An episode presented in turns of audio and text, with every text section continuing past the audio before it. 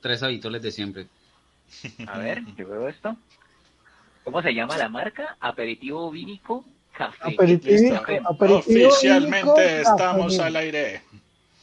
Aperitivo vínico de café, sí, hay vino de café. Bueno. Hagan otras disertaciones aparte de, de tendencias etílicas. Estamos en Disertaciones. Colombia. ¿Qué otro tipo de disertación hay? ¿Qué ha pasado esta Bueno, y fútbol. Eh, esta Bueno, semana pues, diseccionaron llegó el la- Play 4. Eh, Llegó la ¿qué más pregunta. salió? Yo, llegó la pregunta, ¿cómo me los ha tratado la semana hasta ahora? Comencemos por vos, Andrés. Yo sí tuve que abandonar un proyecto en el cual estuve metiendo mis últimos 20 días y tocó dejarlos tirados en una noche así. Mal. A la mierda. Así, tocó tirarse de- del barco. ¿Y de- ¿Qué hay de ti, Walter? Eh, terminé una novela de 16 volúmenes y come- y- emprendí en una moda schopenhaueriana y estoy otra vez leyendo a Schopenhauer. Por eso mi- mis estados son un poco depresivos. vez. sin- Se nota, Mi- lo he notado. Otra lo vez he que cuando un torneo de League of Legends. No. ya, eso. ¿Qué más? Ajá. Y insomnio otra vez, sufro de insomnio. Estoy durmiendo dos horas diarias. Uf. Ah, Changos. ¿Qué hay de Pero ti, bueno, Hay que, ¿Cómo hay la que darle, ¿Cómo va la hay que darle opciones, hay que darle opciones a Walter para que pueda dormir. Eh, les voy a compartir el enlace por interno por si quieren compartirlo. nuevo. Igual ya lo compartí en los grupos, Me pero gusta. ahí les Voy a compartir. Los boys y los Dale. pelados. Y los pelados. Pelados sí, porque estamos en plata. Pelados porque no, entonces le- le- A lo bien necesitamos crear nuestra propia super corporación malvada. Que nos manden Patreon. No, más bien, más bien es que prácticamente tenemos. Yo tengo que hacer la de Frenchy, o sea, tengo que ir a meterme a, a trabajar con alcaloides y todo. Ah, sí, to- sí, toca la de Frenchy, sí, toca Fre- Frenchy. Así es que se sostiene The Boys. Ellos se güey. sostienen porque son narcos, güey. En realidad son unos narcos contra una empresa. con, con- con la tecnología que manejan en la serie, eso es puro tianguis ahí. O sea, vos estás Sí, diciendo que es como la guerra de los narcos que tienen en México con el Estado, Sí, básicamente. eso, eso- eso sí, sí, ellos son unos narcos porque, porque el, el, el, el Frenchy es el que les, les hace las drogas y su- la diversión. güey. Y también las consume y pega unos viajesotes. No, pues, ay, sí. ¿Alguien se vio el remake de Higurashi? Frenchy, pero Frenchy es Figurashi, ¿cuál el... Hubo un remake de Higurashi por el segundo episodio. Hay una, hay varias series interesantes. Hay una que Akudama Drive. Algo, ¿te gustaría Akudama Drive? De hecho, Andrés. Visualmente es, es la serie ideal para ti. O sea, vi Akudama, Akudama Drive y dije, "Esta- esto le encantaría a Axel. Es, es del tipo de serie que, que él vería. Póngale No la dijiste ni mierda. pie.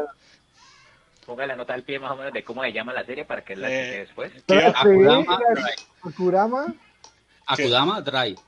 eh, ¿qué iba a decir yo de, de Ah, Frenchy? ya, ya, ya, ya. ¿Del Frenchy o qué? No, que, que Frenchy es el personaje más colombiano que tiene The Voice. O sea, el, el tipo prepara explosivos, prepara narcóticos, eh, conoce el bajo mundo, toda cuanta brigona conoce se va detrás, es junkie, es muy colombiano.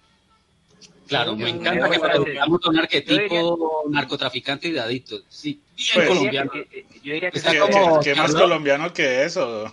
y le gusta el Sí, café. claro. ¿Qué más colombiano que eso? Eh, lo puse en mi Instagram, la imagen de Charlotte. Sabemos que ella es una... Es colombiana. ¿Cómo usted entera? Se combina la droga con magia. Ah, sí, sí. Yo insisto que el personaje más colombiano es Homelander. Solo le falta ser paisa y que le hayan votado 15 millones de personas y ya. no. Disculpa, eh, a ver, Pero es que- Pepo de Steve, los paisas no son colombianos. A ver, Julio, ¿qué te pasa? No, eso es otra. Los paisas sin ofender, pa- pa- pa- no Es un buen punto. Los colombianos les pertenecemos a los paisas. Entonces, Exacto. No, no. es Antioquia Land, es Anto- An- Antioquia Land, Antioquia Land. literalmente. Yo, siempre, yo siempre he apoyado, siempre he apoyado mucho a Antioquia Federal. Me parece que, que Antioquia se debe, se debe independizar y les mandamos a poner un muro bien, bien alto de puta para que no se nos pasen. Les pedimos visa. Te recordamos que nos mandaba a Pablito, a Uribito, a Popeye. sí, a lo bien, la, la- cor- la corporación en vez de Vogue debería llamarse el Ubérrimo o algo así. Pero entonces prácticamente, me- o sea, ahí mencionaste a tres, o sea que ya tenemos prácticamente, faltan cuatro para tener a los siete. Lo va a guardar. Ya toque, Alan. Uy, yo creo que los hay, no hay problema. se- se- se- esos salen. Ya Mínimo tengo está verbo. mirando ahí también como candidato. Esto, es- esto, eh, esto, eh, para aquellos O que sea son que- regionalistas, ¿Ah? en fin. Edgar, Eh, bueno, Edgar, a vendría, Edgar vendría siendo Sarmiento Angulo o algo así. Sí, sí, claro. El, el dueño de todo, el, el dueño de pero no. Podría Oh, ser. Qué buen comentario, la puta madre. En este orden de ideas, eh, Sarmiento Angulo sería siendo como nuestra Rochi, nuestra familia Rochi o Rockefeller. No, No, no yo sería tengo de la verbo. Lule más bien algo así. Ardilalul, eso te iba a decir. Ah, Yo Ardilalul. Grupo Santo Domingo. La Lule y, y lo, serían los Rochi. Santo Domingo. Sí, más, sí, más bien en, el, en el piso 81 Uy, no, pero- estarían los Ardilalule y en el 83 los Santo Domingo, algo así. Podría ser. Ahora, O sea que, o sea que clásicas, y, eh, mejor dicho. Pero en esa serie hablan de pisos y yo solamente he visto uno solo. Ahora vamos hablando de... ¿Y, y, esa era la Torre Bueno, Colpatria o qué? Eso te iba a decir, eso te iba a decir, es la torre Colpatria, pero al doble, básicamente. Eso es lo que están tratando de construir, Bueno, pero va. sabes que eso está cayendo en Medellín, entonces no lo quieren, la quieren construir. Guau. Bueno, señores, van seis minutos de transmisión, así que los que llegaron son los que son, son las 7 y 33. Y bienvenidos a este espacio del Cine Club que normalmente tenemos los miércoles, pero digamos que pasó algo, mi culpa, por cierto, eh, y pues tuvimos que hacerlo el jueves, agradeciendo a mis compañeros que están aquí. Hoy tenemos un invitado muy especial también que ahorita presentaremos. Entonces, hoy hablaremos de The Voice, pero digamos que el- hoy le toca pilotear nuestra nave del podcasting a nuestro amigo Walter, que es el más conocedor de la serie. Eh, creo que actualmente el único que se ha leído completamente el, el cómic, o me equivoco, ¿alguien más lo leyó? Yo estoy leyendo. yo lo leí, un, audio, un, audio, un audiolibro prácticamente, Audiocómic. y voy como a la mitad. Un audio En cómic y voy a la mitad. ustedes me causan asco. Audio cómic, Un- en verdad. que Para, para- los que tengan cómic en braille, ahí está entonces, los chicos se lo han leído. El, el- el cómic es algo audiovisual, ustedes que tienen la oportunidad de, de- de verlo deberían aprovecharlo. Eh, igualmente, nosotros pongamos el monóculo, eh, tuvimos la oportunidad de verlo con nuestras cuentas premium de Amazon Prime, de ver la serie de Voice. Amazon.io. donde Amazon es el semáforo de la esquina de la 66. Pero bueno, eh, y nada, agradeciéndole a todos los que estén aquí acompañando en esta nueva emisión donde hablaremos de The Voice. Eh, justamente hoy, en este momento, se está terminando la segunda temporada. Así que, pues no sé, advertencia de spoiler para los que se vayan a quedar. Vamos a hablar con spoiler, supongo. Vamos a hablar, vamos a hacer también las diferencias claras entre el cómic y, y la serie y Que hay bastantes. vamos a bastante también de la primera y la segunda temporada, cuáles son, cómo evolucionó, cómo involucionó también. Ok, entonces, eh, aunque nos va a conducir, ya que nuestro experto en The Voice es Walter, eh, vamos a empezar por presentar a los miembros que nos acompañan hoy en este día. Entonces, empecemos de arriba para abajo. Andrés Absolute. ¿Cómo vamos? Mucho gusto, chicos. ¿Cómo están? Esperemos una discusión bien chévere. Mi nombre es Andrés Tobar. Si no me conocen, hago parte del equipo organizacional del Chinanime. Y pues un gusto conocernos y que nos estén viendo esta noche. Andy. Nuevamente, gracias comunidad por estar nuevamente con nosotros este día para seguir hablando de todas estas cosas que tenemos en común, que nos gustan, que nos hacen ver, nos hacen ver como raros, pero igual le encontramos el disfrute y todo. Solo ver raros, juraría que es más que eso. Walter.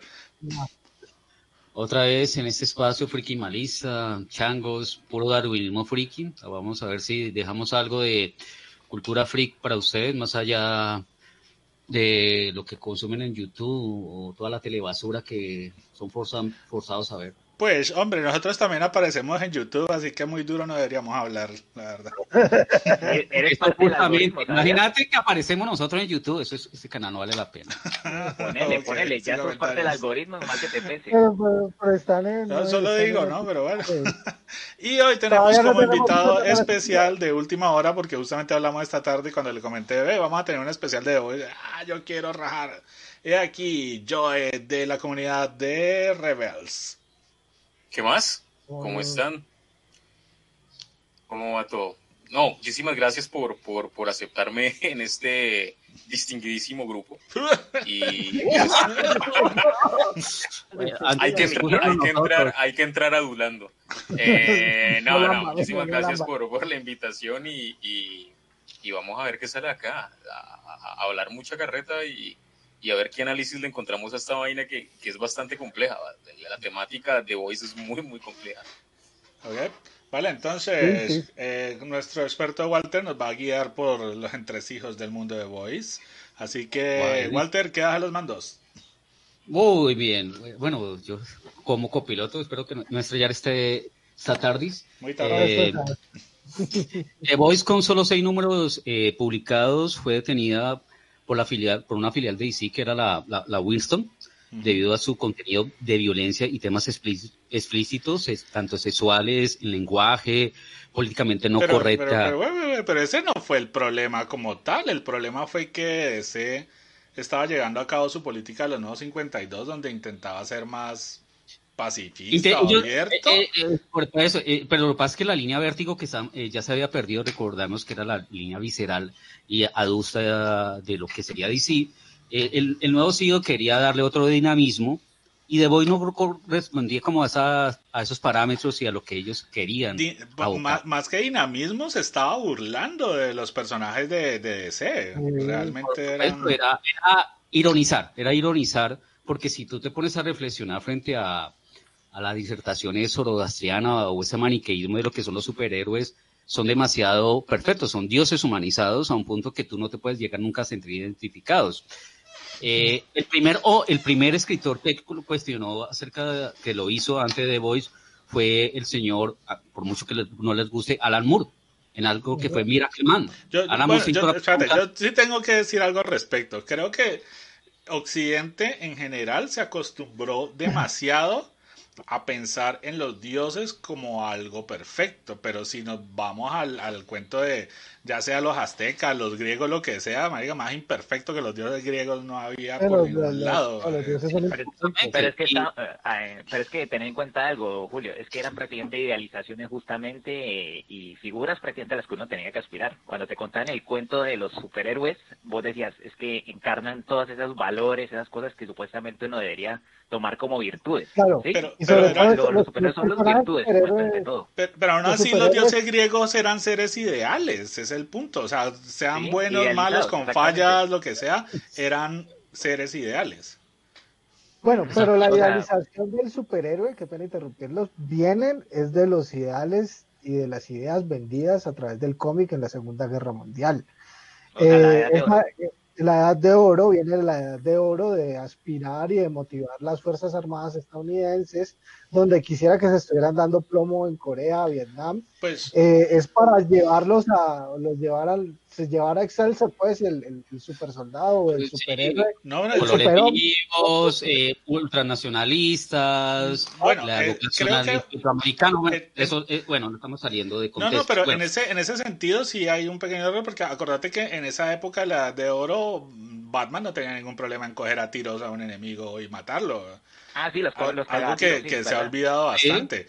algo que Bokeh con Bill Finger luego tuvieron que modificar hasta antes de la 1952 en los inicios asesinaba, que era necesario para convertirlo en lo que sería el Caballero de la Noche. Pero hasta el año Pero las modificaciones aparecieron fue con la aparición del, del, del código del autor en Estados Unidos, donde supuestamente los cómics eran solamente para niños, entonces tenían que tener mensajes, que fue la misma cagada que le pasó a Iman y a todas eh, Las imágenes ultraviolentas y sexuales creaban eh, jóvenes violentos y, sexualmente retraídos y incitaba a la homosexualidad y a la violencia en el hogar. Por eso, pero ahí, es, ahí es justamente donde aparece la idealización y la de la perfección de, de los superhéroes, donde todos tenían que ser la figura recta, impoluta y tenía que ser por, por el bien de la mentalidad de los niños, es que se creó eso, esa, ese cómico doctor. Algo que estamos encauzando. Eh, igual que en la Segunda Guerra Mundial, Adolfo Hitler quemaba los libros de algunos pensadores occidentales. Y hoy las feministas.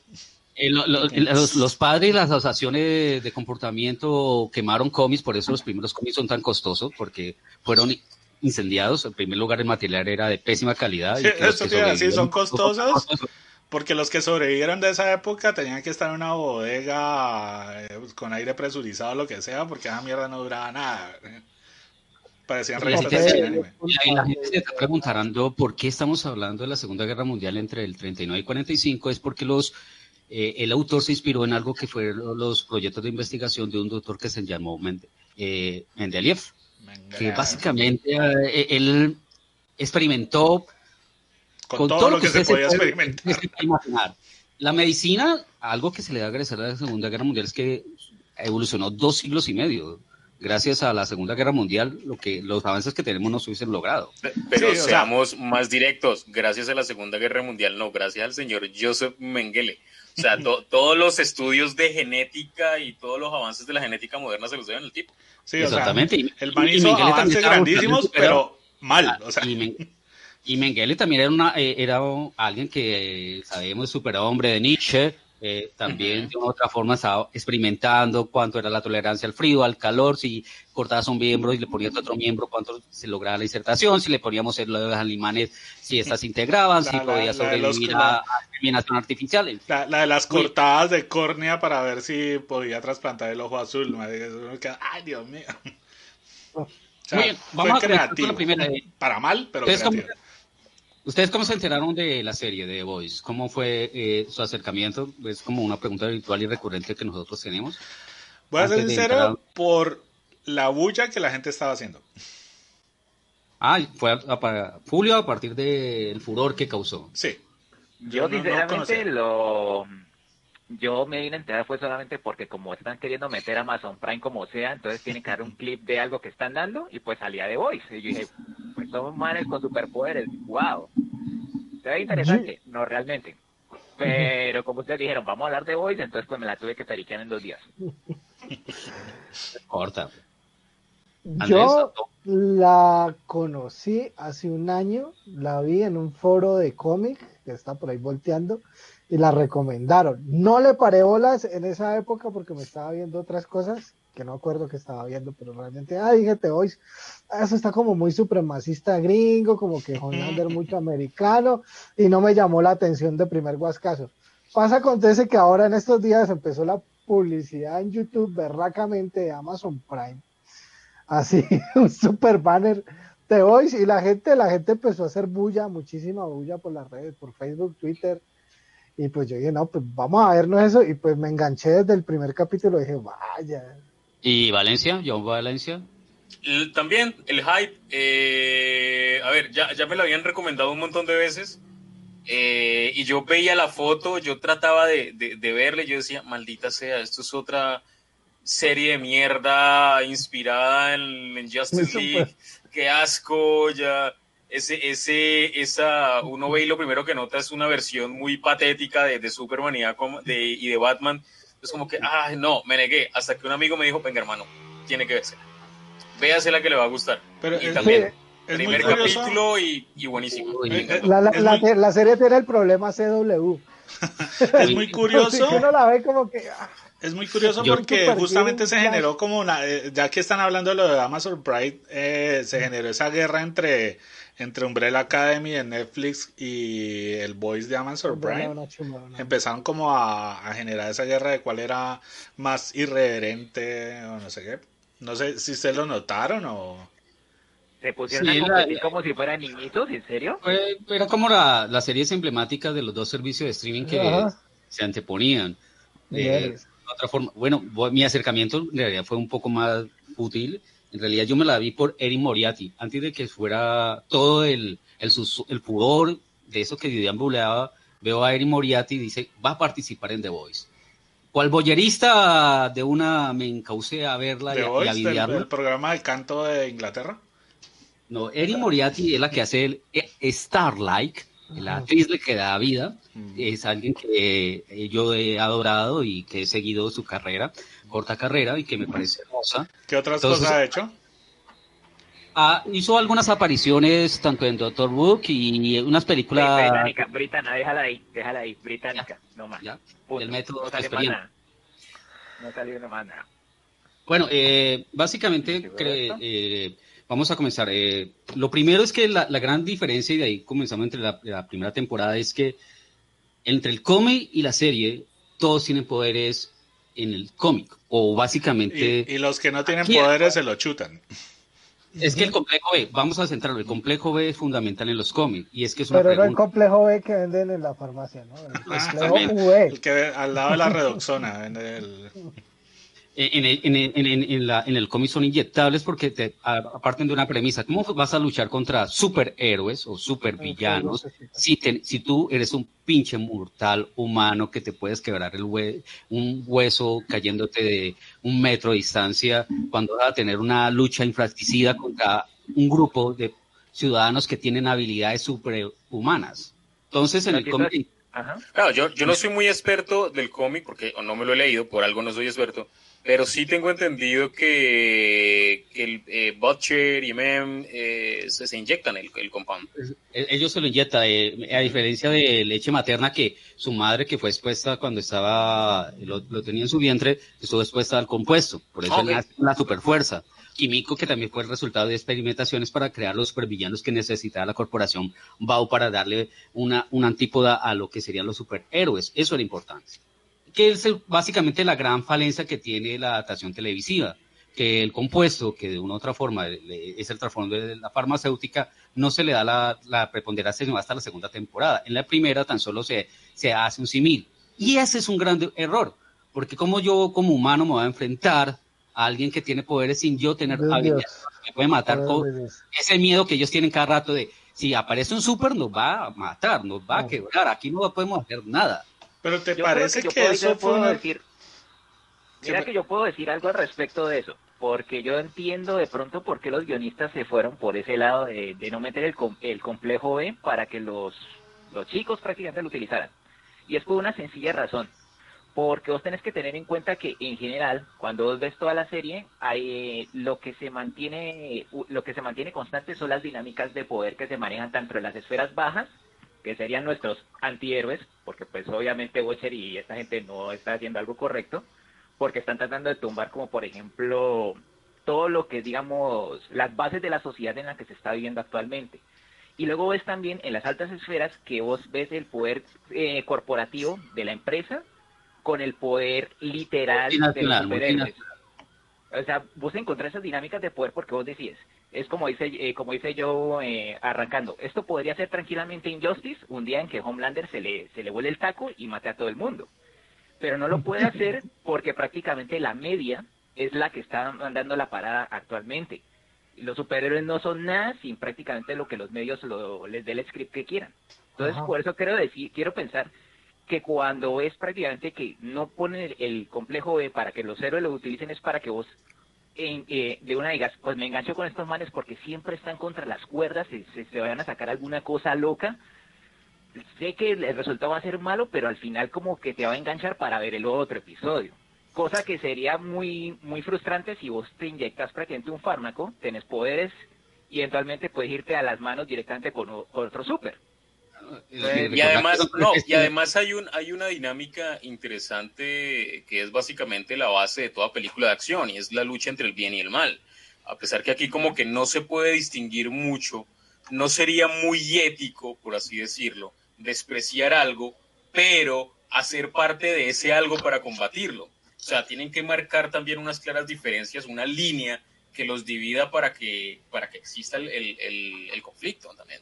Lo que sucede es que The Boys es una visión ironizante acerca de lo que consideramos nosotros superhéroes. Y el autor dice que en ese sentido, eh, que es un fanático de Alan Moore, y Alan Moore es de los primeros que se cuestiona de por qué en verdad necesitamos superhéroes, y él parte de una premisa de cuando tú como individuo, como ciudadano, antepones tu seguridad a alguien que tenga habilidades superiores a ti, algo está mal contigo.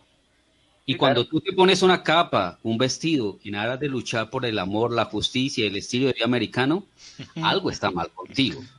Ya, esto tiene serios traumas, o sea... Pero es, que, no, nos, no nos vayamos muy lejos. Eh, Watchmen es el reflejo, el vivo reflejo de ese pensamiento. Pero igual en Watchmen no estaban tan mal tampoco. Igual no todos incluso había unos que eran en teoría humanos que realmente desarrollaban es, eh, el, el, el, hecho de querer meterse en, el tinglado. pero yo creo que también eh, The Voice parece como una respuesta a la pregunta de quién vigila a los vigilantes, pues aparentemente. No, ¿Se The Voice acuerdan es otra cosa. ¿Se acuerdan de.? A ver, hay, hay. Yo creo que podemos hacerlo comparable. ¿Se acuerdan de DC? No me acuerdo qué película del universo cinematográfico animado de DC. Eh, Batman eh, tiene. No recuerdo cómo es la cosa, pero detecta el punto débil de cada compañero para poderlos atacar en caso de que La sea necesario. Babel. Sí. La Torre. De Exactamente. Y vamos a Marvel. En Marvel nos encontramos el, el conflicto de. Maldita sea, de Civil War. Pero no, no el de la película, sino el, de, el, del, el del cómic. la- la- el, El el registro de los de los super, de, de todos los super de los metahumanos. Exactamente. Pero es que, que es el mismo conflicto. O sea, si, si esto fuese real, yo creo que por más feo que suene, es traído a la realidad. Ah, claro, si porque realmente existieran superhéroes, estaría Carlos Slim o Sarmiento Alguno o alguna gran corporación detrás de estos manes. Sí, ahí, ahí eh, está, para- ahí está detrás el concepto de The Voice. The Voice es la capitalización del superhéroe. en un mundo contemporáneo. En un mundo mundo contemporáneo. Nosotros O sea- en Comur tuvimos la desmitificación del héroe. Entonces ahorita es el siguiente paso. ¿Qué pasaría si estamos sometidos a la hipercapitalización, redes sociales, manejo y supermercadeo? Y lo vemos evidente en toda la serie, que el superhéroe ya no contiene unos valores, valores y una representación de los ideales humanos, sino que es un producto. Y como tal producto, el producto vende y capitaliza. Bueno, en- Pero eso no, sería una contraposición porque ellos venden el producto de la imagen, pero realmente venden una imagen que no es real de cada Es uno. que, entonces, es que es que es Es- precisamente pero el ¿quién- punto que quiero quién- A ver, a llegar. ver, a ver, a ver. ¿Quién Un momento, un vende- momento, quién momento. vende la imagen real de cada Cuando tú uno? lees el cómic de The Voice, te, te enteras que el verdadero villano es la multinacional Vogue. No, Ajá, Ese es el verdadero es- villano. Ya, es, Es es- que, es- explica, es que el, el- el actual sistema, muchachos, es un sistema mercantilista corporativo. Las fronteras no existen. Ya el poder no está radicado en un nicho, en un ter- ente territorial. Somos las multinacionales las que controlamos el mundo. Somos las multinacionales las que le decimos qué ver, qué comer, en qué creer al ciudadano común. Sí, pues Nosotros- igual eso no, no es nuevo dentro de, de todo esto. Llámese Vogue, llámese no OCP, llámese Tyrrell. Creo que ya se ha visto de muchas formas dentro pero, de... en- Pero no tanto. prácticamente Vení, pero entonces prácticamente podemos partir entonces justamente que ya todo lo que hemos dicho tenemos que sumarle que es prácticamente ver eh, cómo se llevan todos estos superhéroes en nuestro contexto actual, o sea, en este mundo que estamos viendo actual, el contemporáneo, que prácticamente lo que prima entre todos son los excesos que se ve en cada uno de los superhéroes, que prácticamente tiene su vida privada y que no se cataloga, y lo cínico que es a la larga. Porque sí. vos ves prácticamente a todos y vos decís como que, bueno, Homelander es prácticamente el Superman patriota y todo. pero en un momento analizaremos a cada uno. Eh, Entonces, todos los personajes de Boy tienen sus propios objetivos y intereses y van a buscar sus intereses a cualquier precio. La segunda diferencia entre el cómic y la serie es que la serie televisiva se ha centrado tan solo en los siete, mientras que en el cómic te dicen, ellos comienzan a luchar con otros grupos, con Todos otros, porque Es ellos que hay, dicen, hay no- muchos más. En el, en el cómic hay muchos Ellos más superhéroes. ellos te dicen, nosotros no podemos luchar contra ese titán cuando no sabemos cómo nos integramos como colectivo, cuáles son nuestras falencias, cuáles son nuestras potencialidades, cómo nos vamos a integrar y, com- y comienzan a, destruir otros grupos pequeños, a enfrentarse y a luchar y a, ver cuáles son sus falencias. Y tan, pero también es interesante que existen también grupos buenos de héroes en el cómic. Existen uno, un, como un, un símil de lo que serían los Teen Titans, que hacen, eh, representan lo que representa un héroe, que se sacrifican por el otro, tienen habilidades y en realidad son capaces de anteponer el bien común y generar el bien per- per- personal. Entonces, no todos los... Pero también no son de los que más mueren. Walter, Walter, te puedo hacer una pregunta. Dime. Eso que acabas de decir, ¿qué responde Butcher en el cómic? A él le chupa un huevo, ¿verdad? Y no me importa si, se, si estén haciendo, lo pueden hacer, Es el que pero me lo voy a cargar a todo el mundo. No, no, pero es que estábamos hablando de tanto de la, de la psicología, tanto de Butcher, de alguno de ellos, porque de Butcher no es, por Dios, es, es igual a, sería como el paralelismo de, de, de Homelander, ¿ya? En realidad, en el cómic es más sangriento, Eh, más visceral, es mucho más degenerado que el propio Homelander. Llega un punto O que sea, pero- logras la empatía por Homelander pero por The Butcher jamás. Llega un punto en que... o sea, yo lo, yo, lo, yo lo, veo de esta manera, yo lo veo de esta manera. Por el lado de Homelander, yo veo, yo veo prácticamente a un psicópata, ¿cierto? Pero cuando yo veo a Butcher, que es el otro, el otro lado, el, el extremo de él, es prácticamente un sociópata. Entonces, decir como que por cualquiera de los dos lados está llegado del Pues que sí, no, está llegado porque el Homelander es el, el, el, psicópata pasivo-agresivo y el otro es el, el, histriónico explosivo, básicamente. Pero, a ver, yo quiero decir algo con respecto a esta, situación. Serie, voy serie, ¿no? Cómics no los conozco. Dale. Perfecto, sí. Butcher es un psicópata. Sí, sí. ¿Puedo decir groserías, Julio? Claro. hágale, hágale. A ver, está interpretado por el señor Carl Urban, recordemos que es un... Además que, además que les digo una cosa, yo, eh, mi papel favorito de Urban hasta ahora era eh, Judge Dredd. Dredd y, y ahora definitivamente con Butcher el tipo se sacó lo que se tenía que sacar, se lo mostró a todo el mundo y le dijo, miren que aquí estoy yo. Y la hago brutal. El man es un psicópata, ese hijo de puta está loco, muy loco, pero él es resultado de él mismo en la serie. Es resultado de sus acciones, de lo que él quiere, de lo que él considera bueno o mal. Si vamos a Homelander, Homelander es muy desagradable por sus acciones, pero es que las acciones de Homelander son el resultado de lo que crearon de él. O sea, el tipo fue un tipo que creció en un laboratorio, que fue educado por un científico y que aparte lo han bombardeado con publicidad y con que él es el mejor, con que él es el más grande, con que él es el más importante.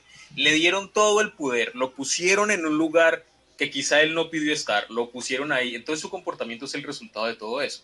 O sea, si uno, si, si existiera un man de 30 años con los poderes de Homelander y educado en ese entorno, actúa exactamente igual. Es que mi Homelander... Te, voy a ser sincero, ni siquiera tiene que...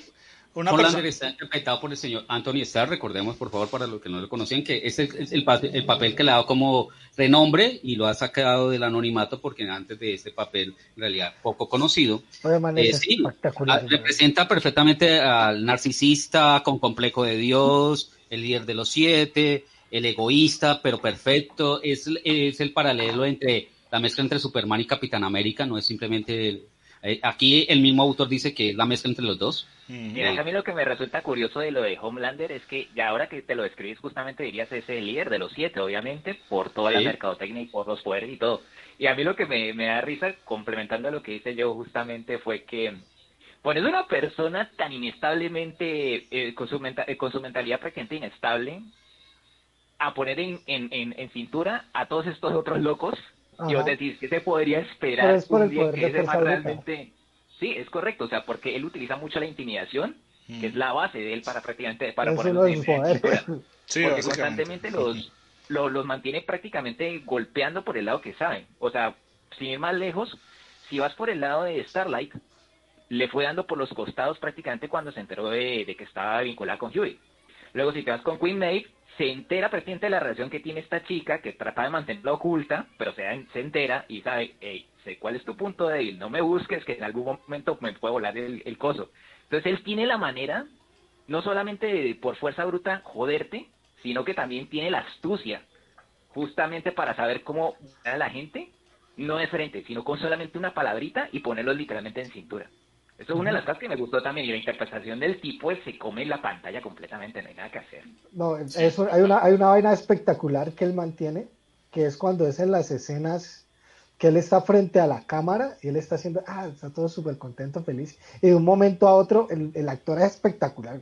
El man cambia la expresión así como se quita la máscara del, del multimedial y ahora sí es la, pues, la realidad y la mierda de superhéroes. Pero, pero es, hay otra, hay otra algo que, me, parece bacano de, de, esa interpretación es que es como la mirada fría, inexpresiva, pero es eh, las comisiones de la boca las que juegan el cambio de, de, humor en que está, pero él siempre tiene la mirada psicópata de a veces ni siquiera parpadear siquiera. Sí, sí, muy bacano. Hay de otra hecho, cosa. De hecho, la, la, postura vocal del tipo es muy arrogante. Es muy, muy arrogante. Siempre. siempre es como con la boca así para adentro. Así como que fue madre, tragándose las emociones. No, sé si de pronto lo notaron también que cuando vos ves algunos de los encuadres durante la serie de televisión, siempre la cámara lo busca él presidente para resaltarlo con respecto a la persona que está trabajando. O sea, hay una dinámica de poder también ahí, que vos ves a Homelander siempre por encima de cualquier otro. Y cuando alguien intenta como ponérsele al pie, o una de dos, lo fuerza a sentarse, o la cámara lo obliga prácticamente a bajar y a ponerle un contrapicado, como para decir, sabes que no le puedes decir nada a este man, salvo que lo vulneres prácticamente por lo que él considera que es una vulnerada, que eso ya podemos hablar de... El, personaje incomoda, el personaje incomoda bastante, bueno, yo soy de los que siente simpatía por, por Homelander. yo, siento empatía. Yo siento empatía por Homelander, pero la gran mayoría de gente con las que he hablado de Voice, no, ese man es una gran, bueno, toda una cantidad, todo lo malo, pero en realidad yo le veo es las debilidades, realmente es una es, es un superhéroe, es un personaje que es un niño mimado. Es un ah, niño, mimado, con, Poderes de un dios, con poderes de un dios, ¿ya? Poderes de un dios y él está mellado por dentro, él es como, él, él está dividido. Tiene interminable de vicios y falencias, es alguien que quiere llamar la atención, la mitad del tiempo actúa impulsivamente y demuestra que los temores de la gente hacia él están más justificados. Pero aquí hay otra otra simil y otra diferencia entre el cómic y la serie que se ha perdido. Y es que en, el cómic existe algo que se llama Vogue America, que es una viñeta dentro de otra viñeta. Es ah. un cómic que te sirve como un reality dentro de un reality, que es la forma... De promocionarse. Es, una editorial, la, propia editorial de, que se llama La Victory Comic, que, que, es una parodia de Marvel y DC, que la fusión de estos cómics es contar de forma época los sucesos del día a día de la vida de los superhéroes. Cuando alguien muere, ocurre algo o se va a, o se va a sacar, no se hace como en, el reality o, en una película, sino es a través del cómic. Y la gente se entera de qué ocurre con sus héroes a través del cómic. Es, eh, le queremos mandar un saludo a Daniel Mauricio Rengifo Tobar, que nos escribe en el chat, que para él prácticamente desde su punto de vista de una parodia dice que Homelander para él se iguala al capitanazo de la Casa de los Dibujos. Eh, dice que sería gracioso que una mente enferma, bendecida por Dios, editara el cómic original para que los superhéroes de The Voice quedaran parecidos a los héroes que hacen referencia. O sea, que Homelander se parezca a Superman y Soldier Boy al Capitán América. Eso es como el amalgam de hace años que pasó, esa cosa horrible de los 90. Sí se, parecen un montón, o sea, es que uno no, no necesita mirar dos veces para entender la referencia. Uno con un leve pasón ya. Justice League. Totalmente. La Justice Friends. Yo, yo me, ausento, me ausento 30 segundos por agua. Eh, otra diferencia también entre los cómics y la serie es que eh, Billy Butcher en, el cómic es menos simpático, imagínense, más amenazante, violento en realidad, eh, y es despreciable, pero tiene una razón de ser, y es que aquí es importante.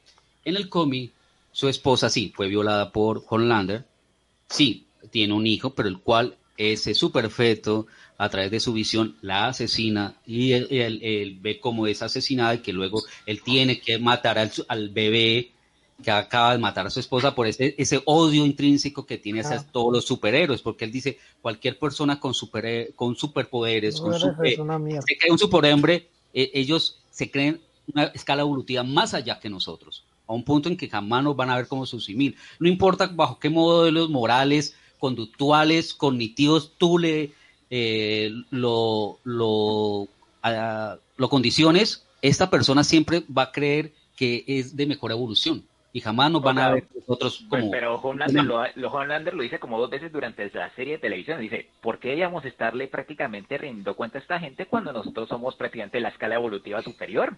Él mismo lo dice constantemente, es, una dinámica que él está diciendo, déjeme, por ejemplo, cuando él siempre la media le dice, mire, usted tiene que ir a dar un discurso, tiene que decir estas cositas porque la corporación tiene que primar y él dice, ah, qué pena, yo lo digo, y cuando él va, está en vivo, en directo y lo están grabando, en la empresa le están diciendo, por Dios, que no diga una pendejada, que si no se nos van las acciones a la mierda y todo eso. También me da mucha risa la situación. Además, siempre la caga, siempre con el discurso la embarra. Siempre la embarra, pero, pero ahí, ahí es donde dice Andrés una cosa súper importante, ¿no? La empresa depende de sus puntos. Y hay otra cosa que en la serie es que el man depende, Homelander depende mucho de la, de la apreciación de, de la sociedad, pues, de las redes y su imagen, y es como el reflejo de, lo que se ha convertido la gran mayoría de personas ahora. es, su bienestar, ajá, su bienestar depende de la aceptación que usted tenga en la red social. Entonces él dice mucho me quieren o no me quieren. Hasta qué punto un like, una fotografía en Instagram, un video en YouTube, eh, puede capitalizarte o convertirte de un dios al peor de los villanos de la noche a la mañana. Mira que, mira que yo lo veo desde este punto de vista, digamos, como una analogía a todo esto, digamos, en nuestro mundo contemporáneo. Yo puedo decir que esta serie parte de que es prácticamente como qué pasaría si esta fuera la revelación de la hipocresía y la disonancia que existe entre lo que proyecta una persona y lo que realmente es. O sea, lo que aparece en una cámara con todo eso que vos decís que es como de la idealización de las personas que vos seguís en redes porque le banca su contenido o lo que sea, pero cuando descubrís prácticamente que en realidad eso es una fachada, eso es solamente una máscara que están vendiendo y que la persona es tan humana como vos, hace cagadas tanto como vos, pero eso no te lo muestra nunca. Pero no, o te lo muestran o te lo, te lo venden de determinada forma de que no sea algo negativo, sino un rasgo empático para las otras personas. Ese es otro punto también. porque eh, que yo me puse a pensar, yo me puse a pensar en esto, decir como que vos sabes que el, el problema que tienen los superhéroes en la, en la cuestión de The Voice es que justamente es eso, son unas malditas celebridades. Entonces, ¿qué le puedes a una celebridad actual? Pues siempre se, se va prácticamente a lo que es el medio de consumo, la explotación, el enriquecimiento, el enriquecimiento y la veneración del ego. Porque si vos ves prácticamente cada uno de los personajes, aparte de toda la mercancía, decir qué contratos están sacando, con quién tienen que hacer, qué tienen que hacer para subir puntos para que no los saquen de los siete y que los cheques todavía les sigan llegando, eso es lo que les preocupa. Yo les, les, les, les chupo un huevo y a salvar el mundo. es más, cuando vos ves, cuando viene prácticamente la frustración más grande con Starlight, es cuando ella dice, bueno, voy a hacer mi patrullaje normalmente. Y le dice, ah, qué pena, mamacita, mire, esto es lo que usted tiene que hacer. Pero ¿cómo así? Es que esto está scriptado. Usted tiene que ir a hacer estas cosas para que nosotros en cámara la mostremos. Y usted no se puede salir de esto porque ya firmó un contrato. Y le dice, a la mierda, se va por ahí, detiene una, una posible violación, la cámara la cacha y inmediatamente las redes explotan porque ¿cómo es posible? reconocer a Starlight, mira lo que está haciendo, ¿no? Este, y lo que fue fue un golpe de suerte, porque básicamente la gente la bancó y tú puedes decir, no, por cierto, es, es, es, un buen punto que tomas porque no sé cómo sea en, el, en los cómics, pero yo no sé si ustedes también lo sintieron de que sí, eh, todos los patrullajes y todo están eh, eh, scriptados, o sea, tiene que seguir un guion, pero hasta qué punto eh, realmente todo eso también igualmente lo construye la corporación. Tanto de lo positivo como lo negativo, lo que tiene que hacer como lo que no tiene que hacer en cuanto a lo que sucede fuera del control de ellos como tal. Sí, ellos, ellos hasta ahora no hemos visto el primer rescate, el, primer, el primer acto heroico, es solamente pantalla. Eh, en el cómic, eh, el evento del 9-11 es importante, eh, que es el punto de inflexión que permite la incorporación de los super en, las milicias y en una escala ah, de posicionamiento global, que no se hace referencia justamente en, la serie televisiva. Sí se hace referencia cuando ellos van a, rescatar el vuelo. el, vuelo Lo que pasa es que es muy pesado porque hacen un símil demasiado grande lo que sucedió con las Torres Gemelas y la invasión del ejército norteamericano. No, las Torres Gemelas, sino que terminan impactando en el, puente, de Brooklyn. Pero igual en los cómics eh, la, la, fuerza sexual es, y las orgías son explícitas, las torturas por parte de los vicios que tienen los, eh, los super, eh, es, es, cada rato, página tras página, tú las estás viendo. Es algo que la serie televisiva nos ha puesto en manifiesto. Se toca muy sutilmente, pero jamás es la forma irónica y, y totalmente ironizante, sangrienta No tan, no tan evidente, pero sí hay un montón de referencias. Por ejemplo, eh, es que va a ser spoiler, maldita sea. Ah, la, la, famosa, la famosa referencia de la violación de, de, de Becca, ¿no? Eh, también el comportamiento de Deep en, en, general, o sea, el tipo de quiere coger hasta las paredes. Entonces, yo creo que sí hay, sí hay una referencia. Y es cierto, o sea, a ver, si vamos a poner, digamos que Superman existe, digamos que Henry Cavill es Superman, un man que mide como un ochenta y tantos, guapísimo, acuerpado, ¿qué creen que harían las noches? ¿Leer cómics? No, esos manes se desfogan. Tienen eh, que armar, el PC Gamer. Armar el PC Yo entiendo el punto de yo por una sencilla razón. Es que esa es la dicotomía que tiene, que tiene la cuestión del superhéroe. Son los valores que tienen, pero 24-7 el man no va a ser así. No, no, no. es imposible, o sea, una persona no puede regirse por todas las vainas todo el tiempo. O sabes que hay una escala de gris que prácticamente el superhéroe tiene que cruzar en algún momento. Sí, pero y va a ser juzgado por esa vaina. Creo que la serie de televisión intenta blanquear bastante eso, porque por ejemplo en el ah, caso de, del de ay, el, rápido, Fast, Faster, no me acuerdo. Eh, train. A train. A train o Audaz audaz. bueno, el punto es que al principio lo muestran yendo a ese bar donde supuestamente los super se eh, desfogan y hacen de todo, que igual no mostraron gran cosa, pero bueno. Y después, ah, que es que se droga algo, pero después muestran todo, en teoría, el, eh, el apartado emocional que tiene con, con la otra de la... Del, con la Wolverine. sí, la, Wolverine. Sí, exacto. Con, eh, que en el cómic esa relación amorosa no existe, es inexistente, que se la lleva, y que en el tanto Atrain en los cómics es blanco, y por ser inclusivo en, la serie televisiva ya sabemos lo de la inclusión. los, diseños en el cómic son bien, bien raros. Porque sí, uno ve a los rostros que... dibujan a Homelander son difíciles de ver. No, no, no sería, no sería, ah, no tendría el aesthetic adecuado para tener esta en una serie de televisión. Si te vas directamente al traje del cómic. Hay algo que sí sé que está en el cómic y que yo creo que es vital en la serie, porque me causa asco prácticamente. Y es la dinámica entre Stinson, Stilson y, y Homelander. O sea, uno ah, realmente los puede ver como personas normales hasta que interactúan entre ellos.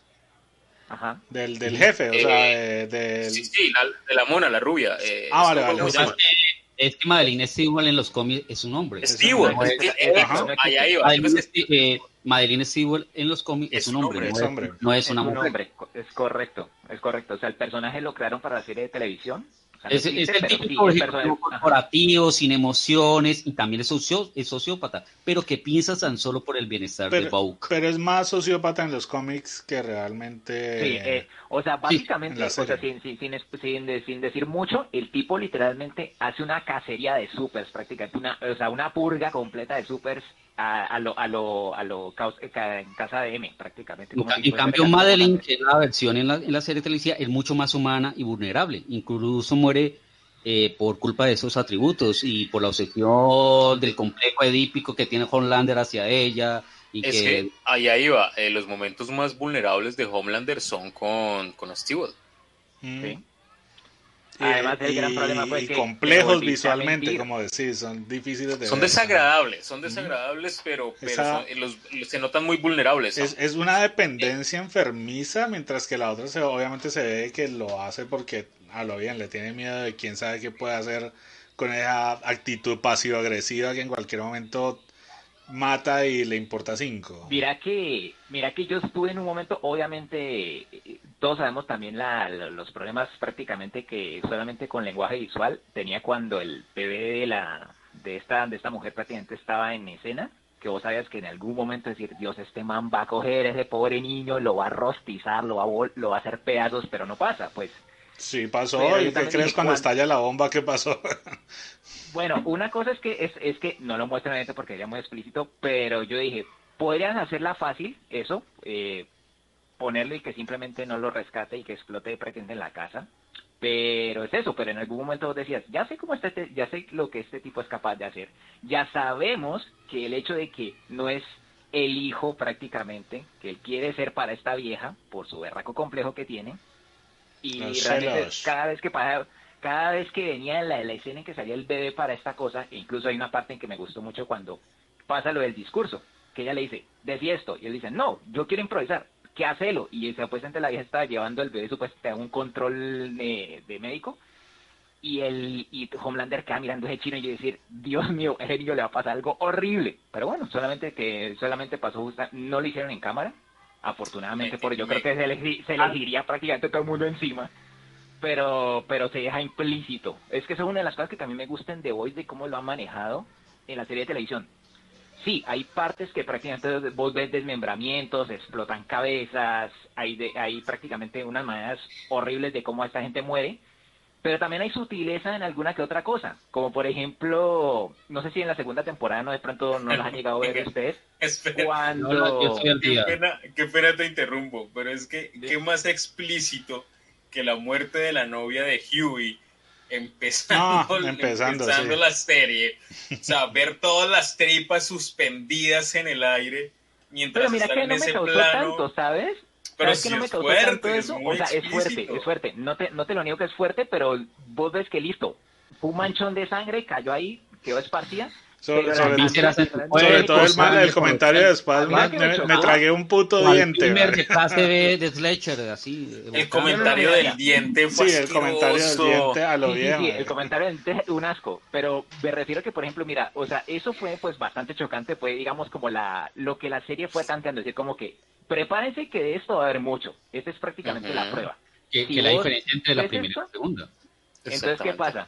Cuando a mí me gusta mucho, es el, creo que ya es el segundo o el tercer capítulo en que tienen a Translúcido atrapado en la serie de televisión, que es cuando Segundo. lo llevan prácticamente a este lugar y supuestamente ya Translúcido incluso eh, ve la personalidad de Huey solamente con hablar con él, diciéndole, mira, yo sé que vos no querés estar aquí, vos te querías escapar de toda esta vaina, si vos me dejas ir, no pasa nada y todo, todo este cuento, mientras que Frenchy y Butcher están tratando de ver cómo nos cargamos este man. Y tengo que admitirlo que solamente con, nuevamente con el lenguaje visual, vos cuando ves la él, ve, él ve justamente el programa La Tortuga que se saca la cabeza y todo y dice, espérate, ya lo tengo, metámosle una bomba en el culo, literalmente. Y después Que- de eso, y después de eso, mira que, ajá, que justamente eh, ahí hay otra diferencia. En, la- en los cómics, Translúcido no es el primer super que matan los chicos, sino es Barney Cook, que era el líder de un superadolescente de, de la banda de los Teen Kicks, aficionado a las orgías y a tener como método de- metido un caster en su trasero. Sí, pero fue un accidente, así que no cuenta. Mira, mira, mira que, mira que entonces básicamente, o sea, a mí la escena que sí me chocó porque todo lo que te venía bildeando el, el, el capítulo fue que Huey voltea a mirar al- a, a un, un- a, una, a una pared que está prácticamente un niño que dice, mantén tus manos limpias.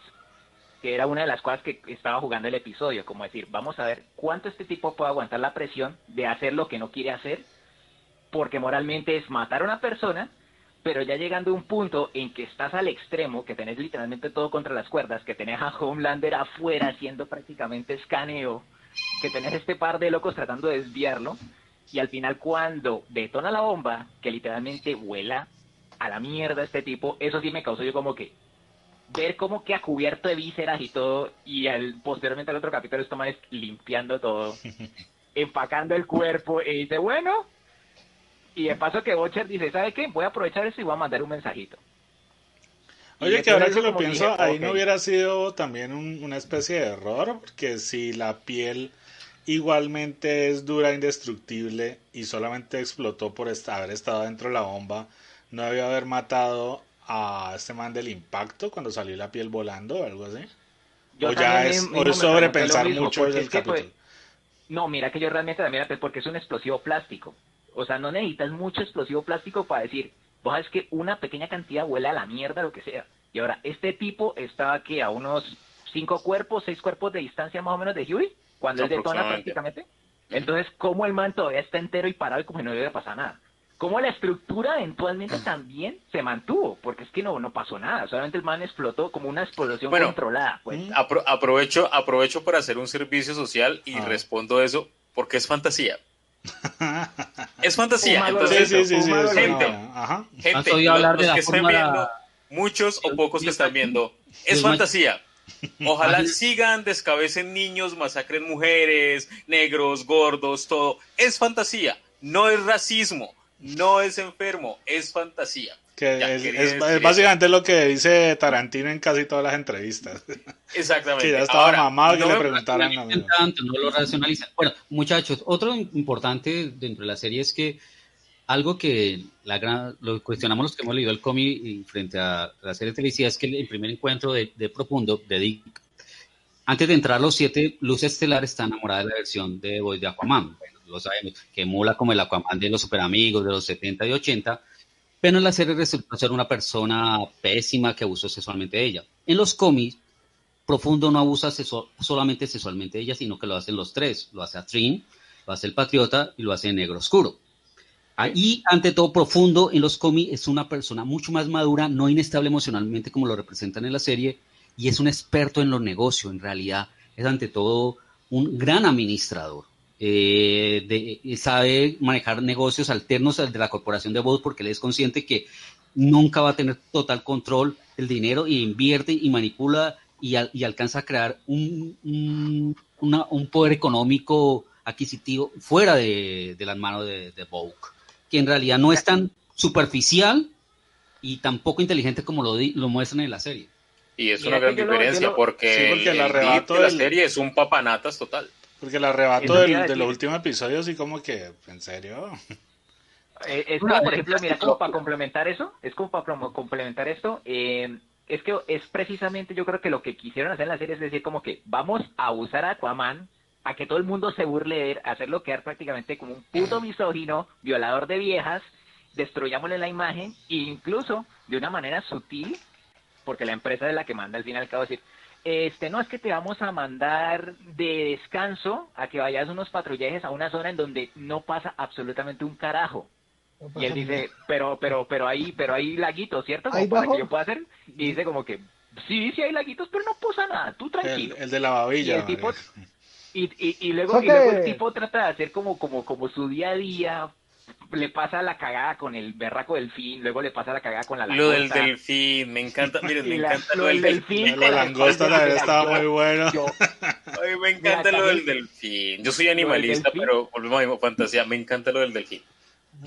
Sobre todo porque hay, hay Es que es muy, es que es muy torpe, es muy torpe. Siempre que intenta hacer algo le sale mal, pero no mal, ay, no, le sale muy mal.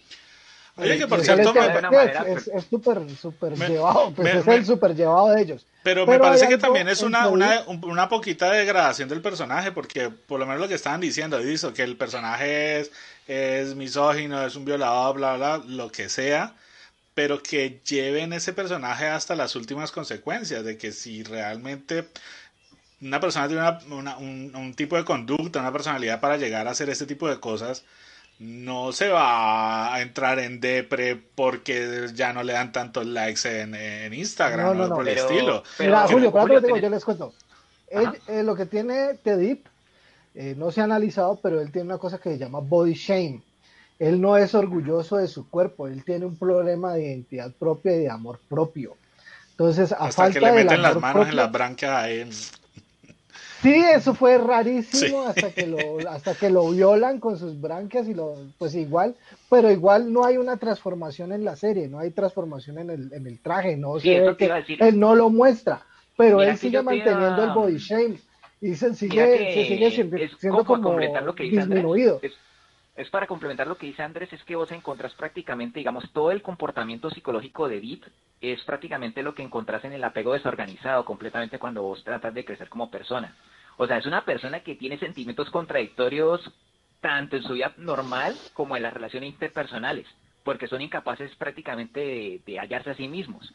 O sea, trata de hacer una cosa, pero al ratico se contradice diciendo como que se siente inseguro. O sea, te, monta esta, esta imagen de decir como que yo soy el putas, como sale en el primero, que se quiere que violar a Starlight, y después luego le dicen, mira, vos en realidad sos, no sos ni el segundo, vos sos solamente el niño pescadito, y cuando incluso están en la escena en que supuestamente asaltan el, muelle en la serie, vos ves que Starlight es la que hace el flashazo. O sea, tira los superpoderes, abre la bodega, tumba a los manes. ¿Y qué hace este man? Se mete un clavado, sale y mete un golpe. Acabamos. Mm. Suerte. Vale, me parece igualmente que el personaje necesita ser llevado a las últimas consecuencias y no he visto la segunda temporada como para opinar si hay algún tipo de mm, evolución. desafortunadamente, mira que lo desaprovechan, mira que lo desaprovechan en la segunda temporada, porque no lo has visto, no te voy a decir mucho, pero eso que llevó, pues, o sea, la conclusión en la primera temporada que vos ves que el man se rapa y todo y que está en una crisis que, dice, me corté el cabello y me vestí de... hizo la Britney hizo la Britney la Britney es brutal la Britney es y, y, vos decís ah, por dónde va a ir, por dónde van a ir los tiros con este man y luego de la segunda temporada que voy a decirlo directamente es la rehabilitación de Deep. Y cómo va a volver a construir su imagen para que vuelva a ser aceptado entre los siete. Eso es lo que es la, espérate, es la rehabilitación pero... pero es la rehabilitación hollywoodense que se someten las superestrellas a una rehabilitación, que es lo que es cuando es el, el, tipo súper famoso que, ah, se rehabilitó, pero se rehabilitó con lo que decía Walter, por medio de una religión eh, de la cienciología o una religión tipo Charlie Chin, había un retiro espiritual a una casa de putas, algo así. Ponele, ponele, ponele que hay una parte muy graciosa en la segunda temporada cuando le están diciendo, bueno, para mejorar tu imagen, aparte de que vos ya pedís disculpas y todo esto, también necesitas algo para que la gente te crea. Vamos a forzarte un matrimonio que no querés, pero te va a ayudar. Entonces le ponen la mujer perfecta, ¿no? la mujer empiezan a buscar como la, la, la estos casos de estas chicas, de, de qué hablan y todo el cuento. Y él directamente dice, me gustó la última. Y la vieja de la, de la iglesia le dice, no, pues se ve muy bonita y todo, pero es la que no te conviene. Y dije, pero ¿por qué? Si yo soy el que decido. Me dijo, sí, pero no. En realidad nosotros decidimos. Y tenemos, te, vas a ir con esta vieja. Y él dice, ¿la que tiene este montón de problemas? Sí, es la que más te sirve. Según Claro, pero es que la vieja es, el, estereotipo perfecto de la mujer de los años 40. Correcto. Mm. Pero entonces, aquí, aquí hay otro punto, y es que los pilares que se empiezan a formar o que se empiezan a sumar, a ver, Estamos hablando de las grandes corporaciones privadas, BOT. Estamos hablando de organizaciones del gobierno, porque lo, que lo quieran o no, eh, Butcher y, The Voice están vinculados con la CIA, él se hace pasar por el FBI, bueno. Pues de, hecho, en el cómic sí son de la CIA. Sí, bueno, estamos hablando de, la, serie. la, jefa Mallory en los cómics, ella es quien recluta a los chicos. Y, también es, un, ¿no? y, es un, y es un veterano de la Segunda Guerra Mundial que vio justamente todos los experimentos de los nazis, de la biotecnología y de lo que se podría lograr con, con el conocimiento científico si es manipulado por las corporaciones y que ellos fueron después de que terminó la Segunda Guerra Mundial los que tomaron de esos científicos, tanto Rusia y Alemania fueron disputados en, la Guerra Fría, recuerden. Pero listo, volviendo al tema, ahí aparece el tercer pilar que es la religión. Eh, en, los cómics no están abiertos, es más ironizante, pero y, ironiza frente a la visión ultranacionalista y conservadora americana, que en la primera temporada se intentó poner en manifiesto, pero después de lo políticamente correcto se cambia. Y recordemos que si tú ves los primeros seis episodios, los primeros cinco de la segunda temporada, discurren y se diferencian de la primera, porque carece de ese dinamismo, de esa eh, vertiginosidad que tiene el primero, de ese, de, aunque la violencia es cliché, era de una u otra forma a gusto en la primera que tú la veías y como era puesta en manifiesto. Aquí, en cambio, la segunda es Ve, eh, una pregunta, Walter. Eh, ya que hablas de lo políticamente correcto, en el cómic también estaba ese carácter tan feminista de, de Starlight o no sí en, los cómics pero no lo tiene tan sencillo por eso la primera escena de cuando es sometida la violación por parte de los tres y como ella logra su voz independiente y su empoderamiento femenino, pero en estos tiempos es mucho más empoderada en la segunda y la forma como intenta eh, enfrentarse a, las prácticas corporativas de The Vogue, exponiendo. Pero, todos, pero todos sabemos que realmente es una fachada que tiene que actuar por justamente por contrato, cuando le está mandando justamente toda la información a los chicos o por el lado de Yui. O sea, sin ir más lejos, a mí me gusta esto cuando, cuando coges carne decir que empoderamiento y todo, pero entonces también incluyo las escenas que a mí me hicieron reír de la ironía y lo cínico que era prácticamente estas palabras, porque cuando vos hablas de empoderamiento femenino, de seguridad en sí misma y todo el cuento, entonces vos decís, bueno, pues sería como el ideal de la Wonder Woman hasta en el concepto de su traje. Pero entonces, ¿qué pasó? Cuando le planta nuevamente a Starlight que use su nuevo traje, directamente ella le dice, espérate, es que no, me siento más cómoda con este que yo tengo puesto. Me dijo, no, lo tiene en que el usar. Cómic, Entonces, durante en el, cómic es mucho más pesado el traje. En el, el traje que le ponen en la historieta es más Entonces, mira, en la primera temporada, vos la ves que todavía se, se, se, mantiene, o sea, con esta pelea interna porque dice, mira, mi idealización del heroísmo era esta y ahora me doy cuenta que solamente soy un producto prácticamente de media y el heroísmo se fue a tomar por culo y luego posteriormente descubrí que en realidad a los supers no nacen porque Dios los mandó a hacer y que mi mamá me mintió y todas estas cosas, sino que me crearon prácticamente con un suero cuando yo recién nací. O sea, destruyeron todo lo que era prácticamente la base que pero, tenía ella como héroe. Pero ahí tocas, ahí tocas un punto muy importante. Los héroes no son creados por Dios. Y es que la Starlight de la serie viene de una cultura muy católica, muy conservadora, clásica americana. Cristiana, cristiana americana, no un católico, ellos son cristianos. eso, cristiana americana, pero muy clásica, o sea, es, es muy de esa mentalidad conservadora.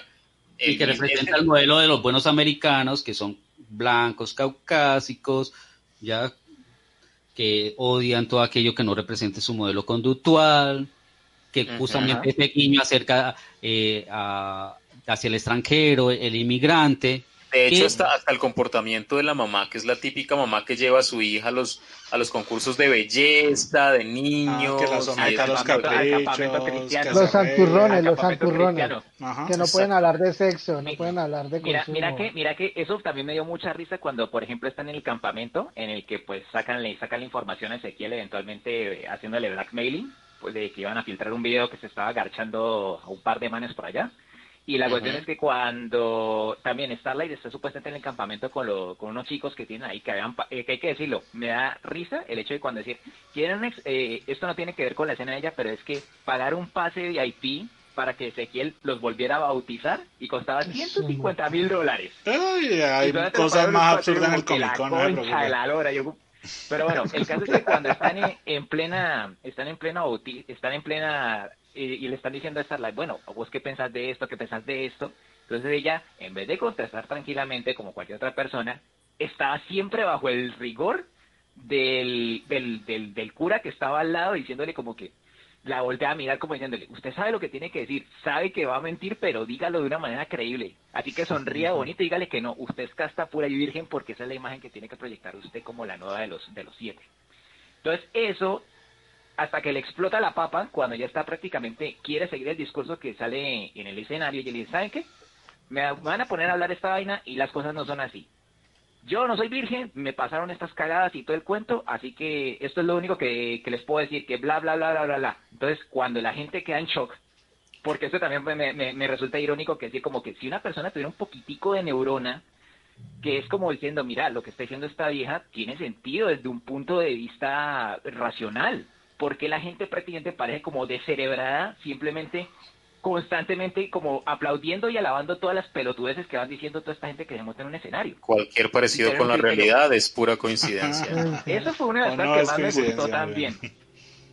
Entonces, entonces mira que eso de hecho, de hecho, mire, yo puedo hacer una comparación de, de, de Ezequiel muy local. Y a ver, Ezequiel es un tipo tremendamente poderoso. De hecho, Ezequiel eh, tiene contacto directo con la gente de WOPT.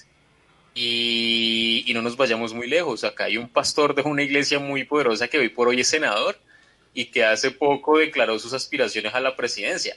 O sea, volvemos al, mismo punto. La, religión como pilar de una sociedad, pero no de pilar social, sino de un pilar de poder, de, de poder privado, queda clarísimo en la serie, pero clarísimo. No, ahí la religión es como un sofisma de distracción y la capacidad de manipular al otro más allá de lo que es lo bueno y lo malo, bastante zoroastriano. Seguro solo en la serie, porque como eso te puede extrapolar a cualquier punto. Para, para Vogue, lo, para, lo importante es que para Vogue multinacional los super no son más que un negocio y eso queda muy evidente en, la segunda temporada que es un negocio secular y marginal, que es la confrontación que tiene el director con Holland dice, es que para nosotros, nosotros no tenemos el negocio de los superhéroes, nosotros tenemos el complejo B. Nosotros queremos ver las potencialidades que tiene el complejo B y cómo podemos explotarlo a su máxima expresión. Son una farmacéutica, ellos mismos se reconocen, somos una farmacéutica y que justamente por nuestra visión y misión nacemos negocios con ello. Y hay, una duda sáqueme de una duda, el tipo que interpreta al, al, jefe corporativo de Vogue es el mismo tipo que actuó Edgar en Breaking Bad, ¿cierto? Eh, Giancarlo Esposito. Eh, es Giancarlo Esposito. El, el CEO, sí. Eh, Giancarlo Esposito. El, el Moff, ¿cómo es que Moff Gideon también, creo? Están, ese, ya, ese hace papel de Stan Edgar y es Giancarlo Esposito. Y de hecho es el antagonista principal de Mandalorian. En, Moff Gideon, creo que llamado. Moff Gideon, sí que eh, es importante porque algo que nos ha tocado es la identidad de Negro Oscuro. En el cómic, la verdadera identidad de Negro Oscuro es un misterio hasta los últimos números. Además, descubrimos que en realidad es un clon de Patriota.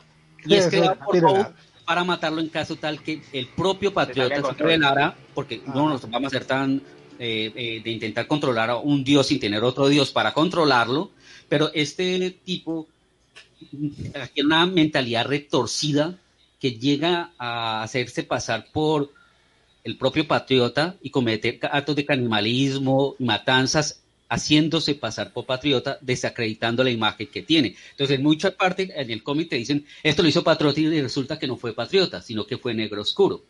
Mira que, una cosa que me da risa de Black Noir es que, o sea, básicamente es como coger prácticamente todo lo que es Batman y llevarlo al extremo al punto de que el man no no sé no, no, no. es tan oscuro pero venga, ni siquiera ni siquiera es llevarlo ni siquiera es llevarlo al extremo. Es quitarle a Batman el discurso. Ajá. uno le quita a Batman simplemente el discurso y ya. Ya, porque, las acciones... Es de acciones, de acciones, es más de accionar, es totalmente completo, es lo que haríamos si tuviéramos habilidades, ¿no?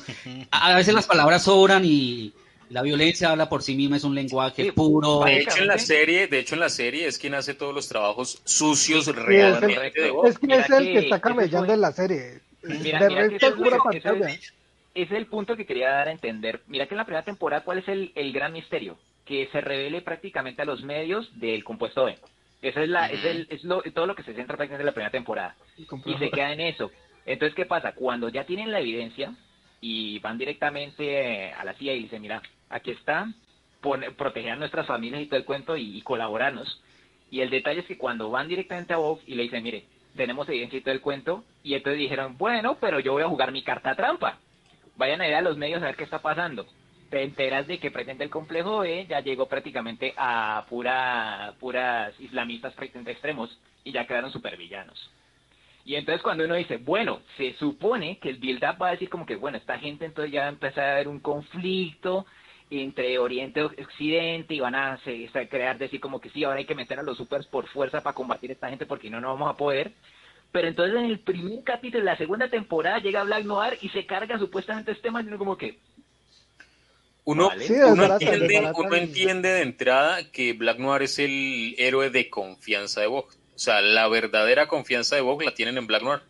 Sí, eh, eh, eh, que aquí surge una pregunta. Ustedes, frente a los servicios de streaming, les gusta el modelo que siguen, o en este caso los de Amazon, que es sacar un episodio semanal, o eh, como la competencia inherente que es Netflix, sacar toda la temporada de un solo tramacazo para que la puedan envidiar. ¿Cuál siente que es como más a gusto o cuál disfrutan más? Depende. yo disfruto más que me entreguen las cosas de una, me da mamera esperar pero a nivel de mercadeo, yo creo que funciona más el capítulo cada ocho días. Sí, claro. Si no, hay que ver la, vuelta que se formó con, con Game of Thrones, que era religiosamente todas las, todos los fines de semana que hacían quedadas en bares y en sitios a ver el episodio.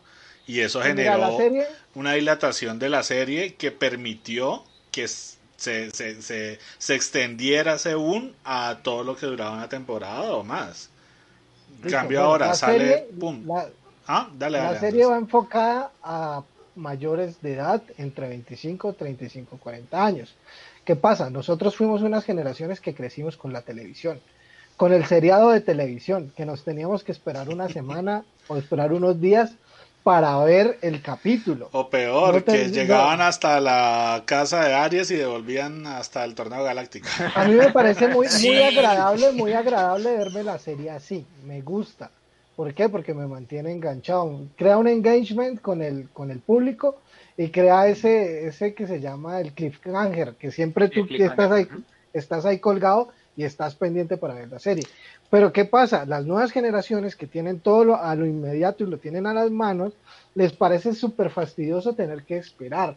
¿Por qué? Porque nosotros nos videamos series en Netflix de un solo guamazo.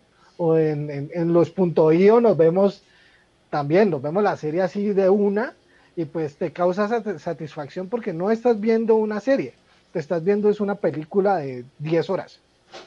Claro, pero entonces vamos al punto y es que qué serie exitosa últimamente ha sido dirigida a los niños. O sea, realmente las series que han sido exitosas en los últimos dos, tres años son series para adultos.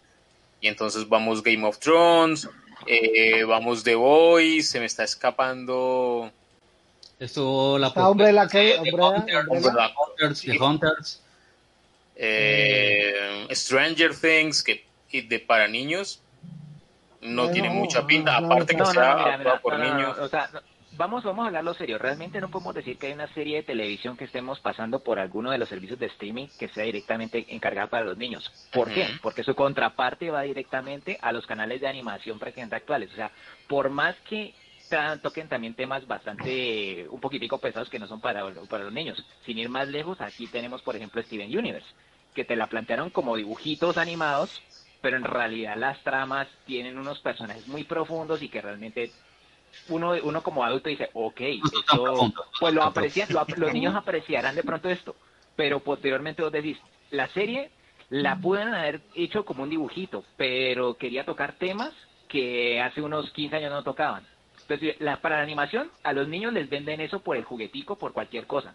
Pero por la toyética. Ve, yo, es cierto, y la, la, la serie de Clone Wars, por ejemplo, ¿Es más niño o más adulto? No, no.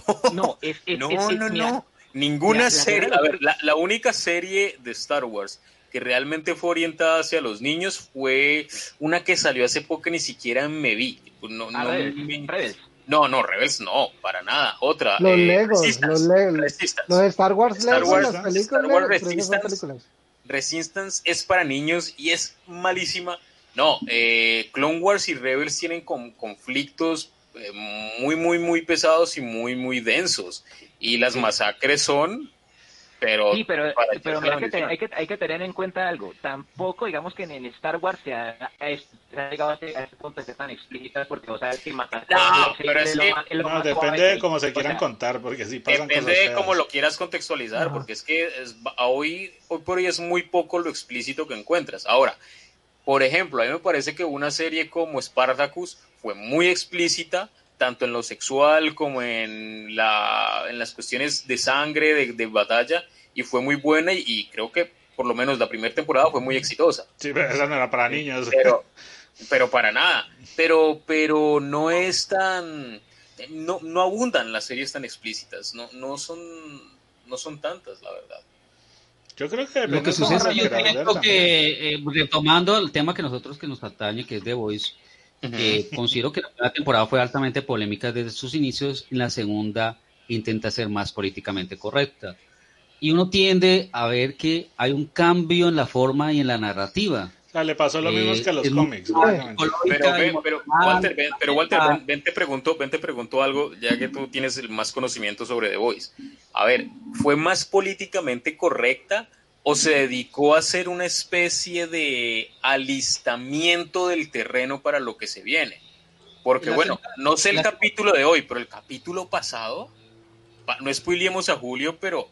Nah, no hay problema, Ay, la, explosión de cabezas en plena, eh, en pleno, ante el Senado, ¿te, refieres a eso? Sí, sí, sí, sí Total. Eh, eh, es... que se comienza a reivindicar. Si tú ves los del 1 al 5, todas las críticas de todos los fans, eh, uno decía, ¿pero qué pasó? ¿Esto es un drama? Eso parecía viendo CSI Las Vegas o un conflicto de abogados, porque es que no pasaba nada. Faltaba yo, lo que pasa, la identidad sexual de Mavis, el conflicto de la relación amorosa entre Q y Starlight, que en el cómic no, es importante, que se vuelve un aspecto prioritario en la serie. Pero es que la serie se distancia del cómic desde la primera temporada, eso es lo de menos. Claro, pero es que vení, de todas formas, el fandom siempre tiene ganas de joder. O sea, seamos honestos, el fandom de cualquier serie, de cualquier película, de cualquier saga, tiene ganas de joder. Siempre, siempre. A mí me parece que es una buena contextualización de los personajes. Que se pone lento, sí, muy lenta. Que se pone medio jartonga a veces, sí, muy jartonga. Pero uno empieza a entender un poquito más a Butcher, por lo menos en la serie, ya, ya tú nos dirás cómo es en el cómic. Por ejemplo, la, la cuestión del hermano cómo se relaciona él con la situación con el hermano, con sus papás, su situación familiar. Eh, lo mismo el conflicto de, de MM que siempre está pensando en abandonar porque siempre está pensando en su familia, en Frenchy, eh, cuando se empieza a desvelar todo lo que realmente pasó con, con, ay, la de la CIA, se me escapa el nombre. ¿Con Mallory? Con Mallory. Entonces, sí es largo y es harto, pero es una contextualización pero para, eso poder entender mejor los personajes. Que, que como un preámbulo para hacer ese marco introductorio, no en la primera cuando te ponen el cliché de la violencia, era mucho más de lo que querías ver para venir a caer en la psicología y en los manejes emocionales y, la carencia psicoafectiva de cada uno de los personajes. Pero es que si no te ponen esa vertiginosidad en la primera temporada, no te enganchas. Por eso, mira que... los primeros cinco tú sabes que demasiado lenta, que por eso tuvieron que a partir del sexto encumbrar y otra vez organizar y encauzar la serie, porque estaba perdiendo rating. pero, pero, pero ten en cuenta algo, ten en cuenta algo de cómo va prácticamente en ritmos la primera con la segunda temporada. O sea, la primera terminó prácticamente con, la, con el descubrimiento de que en realidad la mujer de Bocher no está muerta, que realmente Vogue ocultó todo, tuvo el, el y que, y, que, y, que, y que Homelander sabe dónde están y se lo muestra. Fue perfecto cliffhanger de separarse con el cómic, que fue logrado.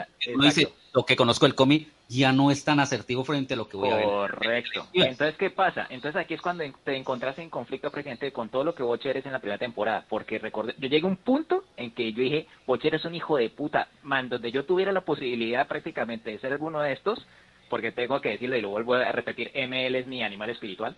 Básicamente me identifico mucho con las cosas que él pasa y te entiendo el por qué lo hace, pero también encuentro el, gran, el mayor defecto que el hombre tiene, que es el hecho de no poder parar o sea, que porque alguien te diga, acompáñame a una misión suicida, pero es que tengo hija y tengo hija y esposa y todo el cuento, dale, dale, vamos rapidito y no pasa nada. El man no sabe cuándo decir que no. Entonces constantemente hasta Mallory le dice, mira, si sos consciente de lo que pasa y todo el cuento, te estaría largando ya. Le dice así directamente. Le dice, pero ¿por qué? Me dijo, porque esto nunca va a terminar. Estamos en un ciclo de violencia constante en que se pueden cargar al súper, pero Bocher no solamente la quiere cargar contra uno, se la quiere cargar contra todo el género. O sea, esto no va a terminar así como vos estás pensando.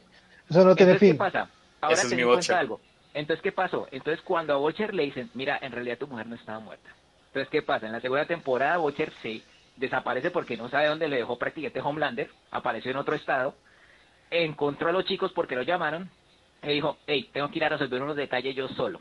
Pero es que pierde, pierde, la, chica, pierde la motivación. Entonces ese es el detalle. Cuando Beca le dice, mira, yo te amo, yo seguí con mi vida, tuve este chino, producto de violación o lo que sea, pero vos tenés un problema y no es cuando comenzó toda esta vaina. Vos tenés algo muy jodido desde que yo te conocí. Vos estás prácticamente a un día de romperle la jeta a alguien. Entonces, ¿qué pasa? Cuando, al final, al final, cuando ella le dice, mira, no me largo con vos y yo me quedo con mi hijo, entonces el Bocher tiene el problema de decir como que toda mi motivación se fue al, carajo. ¿Cómo yo compenso todo esto? Pues tiene que llegar esta gente a levantar la moral y decirle, mira, podemos seguir, pero él quiere dejar todo, ya quiere dejar todo tirado. Y constantemente se está pusheando como decir, ¿cuál es mi motivación nuevamente?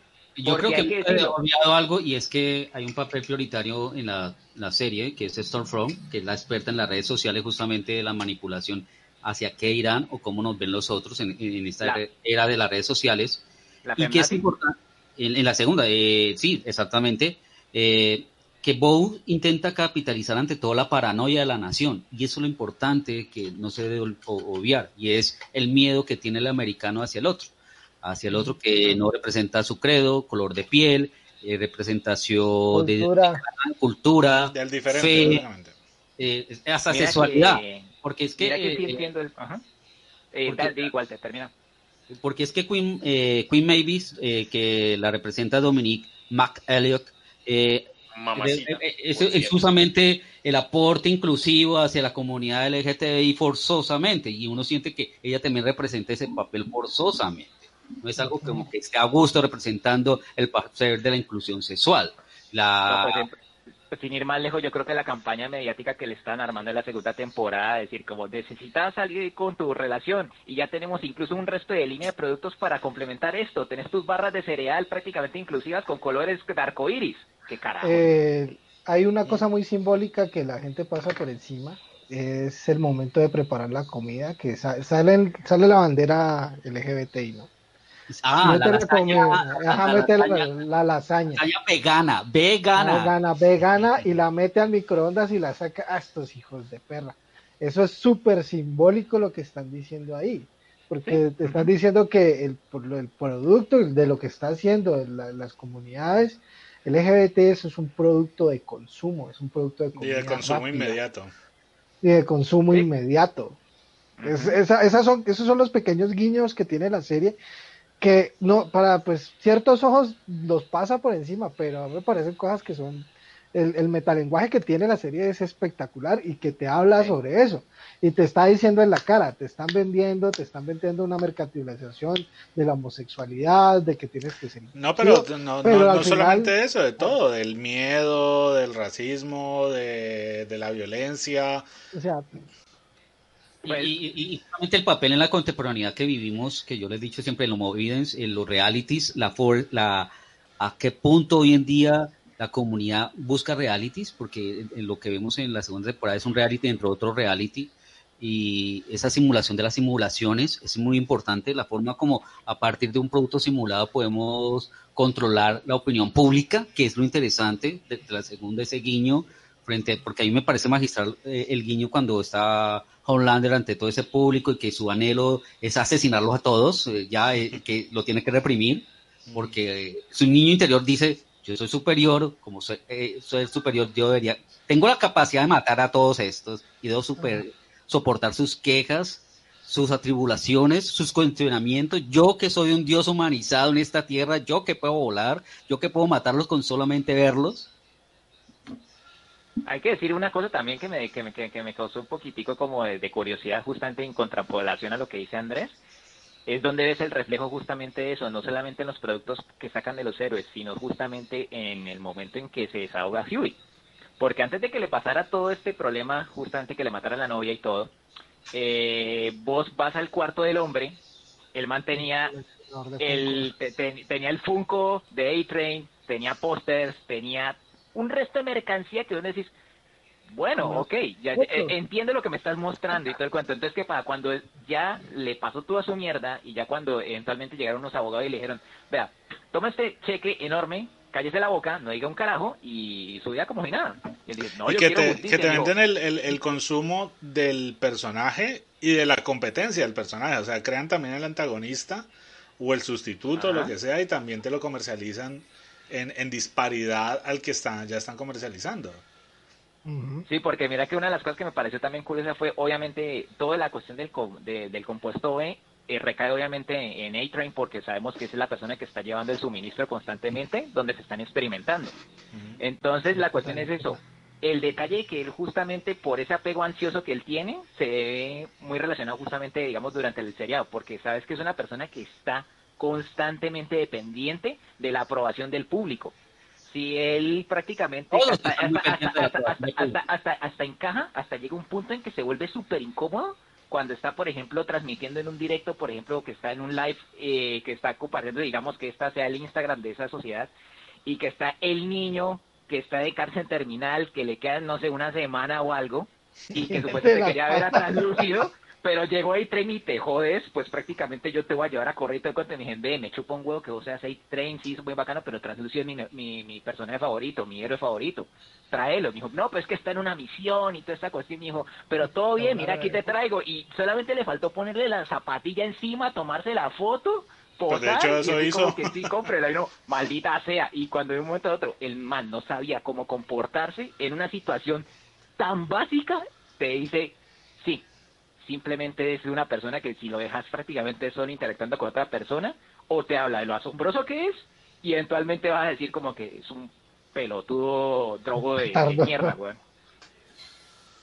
Pero es que A-Train es el típico niño de 19, 20 años, deportista exitoso, eh, que llegó de la noche a la mañana a hacerse rico y, famoso. y no, y no están preparados, exacto, y no están preparados para esa situación.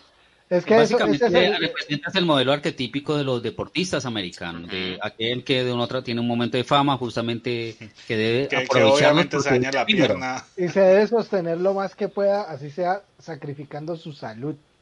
sacrificándose al ser por el por el estatus. Bueno, tengo que, tengo, que, tengo que hacer una colación, hay que decirlo que, que no sé cómo le dicen, aquí le dicen eh, garra o algo así en la traducción, a la, la persona con la que eh, tiene una relación en la serie de televisión, pero carajos, qué sentones tan brutales de esa vieja cuando se, se mete una anchura. que mata al casero. Pobre tipo, pobre, es como le explotó la cabeza, pero quedó feliz, yo creo. Supongo que murió feliz con ese sentón. Esa, de concha, ¿Cuenta como el Nus o no? Sí, sí, esa muerte de concha. A mí Starlight me parece hermosa, pero esa actriz me hizo preguntarme por qué no ocupó un lugar más importante en la serie. De hecho, sí lo ocupa al lado de, de Hughie, son, se convierten como en la piedra angular y, los que unifican las dos vertientes, tanto de como de los chicos. Bueno, sí, pero se muere. Bueno, eh, esa, esa relación, sí, eso, está también en el cómic, ¿no? Eh, no, en el, cómic, se toca, pero muy, muy por encima. Muy por encimita, no, no, es tan importante. No, es importante y prioritario. Que se geste o que surja el amor entre los dos ya es algo inherente a los dos, pero no se convierte en una piedra angular en la narrativa. Mira que es como una dependencia, yo lo veo una dependencia, porque mira que todos sabemos que los dos quieren eh, exponer prácticamente lo del complejo de cosa que llega en la segunda temporada. Al final todo el, todo el trabajo, el sacrificio que pasó en la primera, se ve representado porque llega y le dicen literalmente a Bob, le dicen, tenemos un problema grave, ponga las noticias, y dice, se filtró lo del compuesto B, ¿Cómo vamos a manejar esto? Las acciones se les caen, se le arma un escándalo. Directamente el gobierno dice, mire, esta es la razón por la que no podemos meter a los supers en esta cosa porque son cosas prefabricadas, es de una corporativa y todo está vaina y, le arman el pedo prácticamente. Pero entonces uno dice, oja, entonces vos pensarías que con esta información filtrada, con lo grave que es, vos dirías, bueno, esta vaina va a mejorar de aquí en adelante. Y no, no pasa eso, es que es que es prácticamente también lo, lo, lo, lo, idealista y pendejo que uno puede llegar a ser, decir como que expuse esto, ¿vos crees que no tendrán una maquinación para desviar todas las balas eventualmente? Y eso pasa eventualmente. Al final que le voltean la torta, vos voltea la torta y dice como que, eh, muchachos, sí, nosotros hicimos esta vaina, lo reconocemos y todo el cuento, pero el, el, el complejo B se necesita. Y ustedes lo saben. Y la gente al final dice, pues sí, tienen razón. O sea, da igual. Tenga da igual. Sí, o, sea, o sea, todo por lo que trabajamos y nos sacrificamos en la primera, valió que eso. No sirvió para nada, o sea, no movió mucho la ficha, por así decirlo. Bueno, silencio incómodo. Eh, hay otro. Yo estaba, yo estaba pensando en, en Brittany Allen, la, actriz. Ah, bueno, hay, hay otro punto, es el hijo de Homelander. Eso a mí no me termina de, como te digo, me termina de cuajar. El, el cómic está algo y es no. no crea, eh, solamente el nacimiento de los eh, de, de, los super más allá de lo in vitro, es el nacimiento natural, no es, no es la artificialidad de los super, sino que se demuestra la escala evolutiva, porque es que lo, en el cómic cuando él nace, eh, con su, él mismo mata a Horlander con los rayos láser y mata también a, a, su madre porque no tiene control de sus poderes. Mucho más poderoso que Horlander, ya porque ha evolucionado más allá. Entonces, eh, en, la serie televisiva también representa como eso, es hacia dónde van, eh, ya no tenemos control de, de los super, ya Bob es consciente como esto pueden hacer fuera de nuestro control, de nuestra manipulación, qué hacer frente a ellos en una sociedad donde ya comenzarán a nacer justamente supers. Eh, te quería hacer una pregunta, Walter, y de pronto para colación también, ¿qué opina, qué opina yo, Andrés, al respecto? Pues no sé si ya Sí, pero ese sería un, un, camino independiente que quiere coger la serie de televisión. O sea, creo que La, la, serie de televisión está intentando desligarse del cómic desde hace rato. Sí, no, ya, hace rato. Doy, el punto que quiero tratar. Eh, Cuando vos haces esa colación de del hijo de Homelander y de Becca, eh, se supone que el gran problema que tiene Homelander, y se lo hizo, se le hizo saber justamente el científico que lo crió, le dijo, a vos te faltó literalmente una familia que te diera cariño y que te amara y, que, y, pues, que te diera una vida y unas bases morales. Le faltó chancla. Y le dice, le, mató, le, faltó el modelo cognitivo y conductual de la familia. Entonces prácticamente le vos sos prácticamente mi mayor error, mi mayor desaprobación, o sea, la cagué con vos básicamente. Entonces, ¿qué pasó? Beca quiere tratar también a su hijo, aislarlo completamente, que eso fue una de las cosas que yo sí en el sexto capítulo de la segunda temporada empaticé un poquitico con lo que Homelander quiso hacer. Por el hecho de decir que me, yo sé la mierda en la que me he convertido. Y yo estoy viendo que mi hijo justamente está siguiendo un patrón.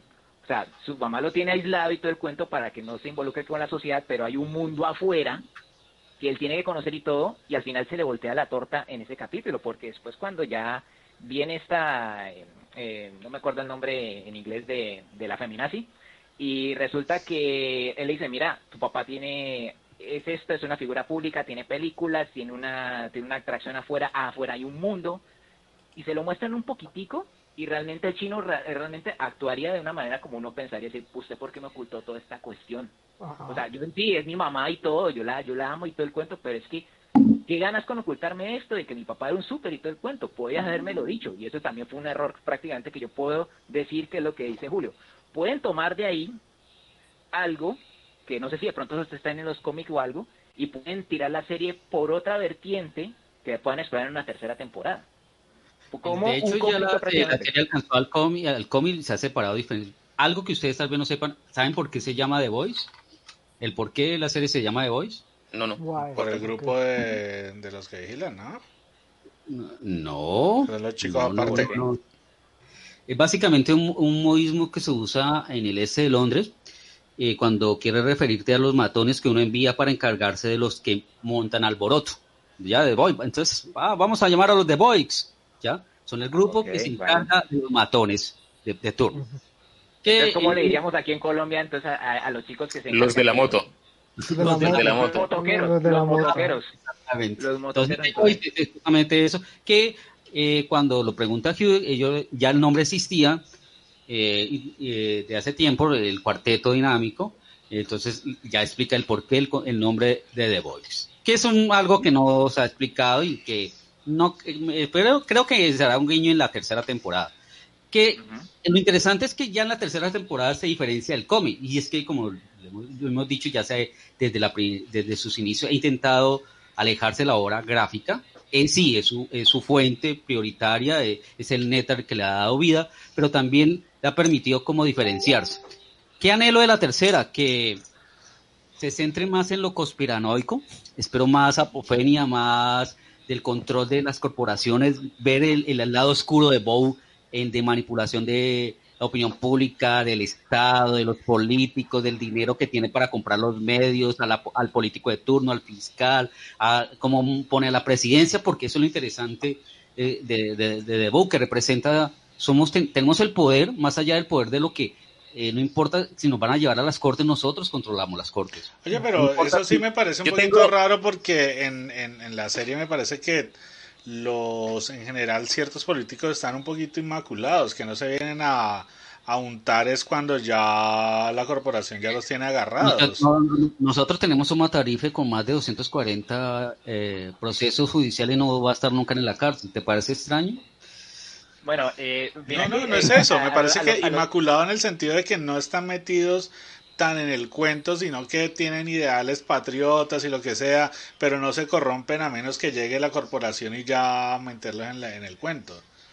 Exacto, de hecho, de hecho, de hecho, allá iba y se, y se me hace muy raro dentro de dentro poner al poner la serie dentro de un contexto actual que The tenga que tratar de de transar políticos y no que tenga dos o tres congresistas puestos por ellos en el Congreso por ejemplo.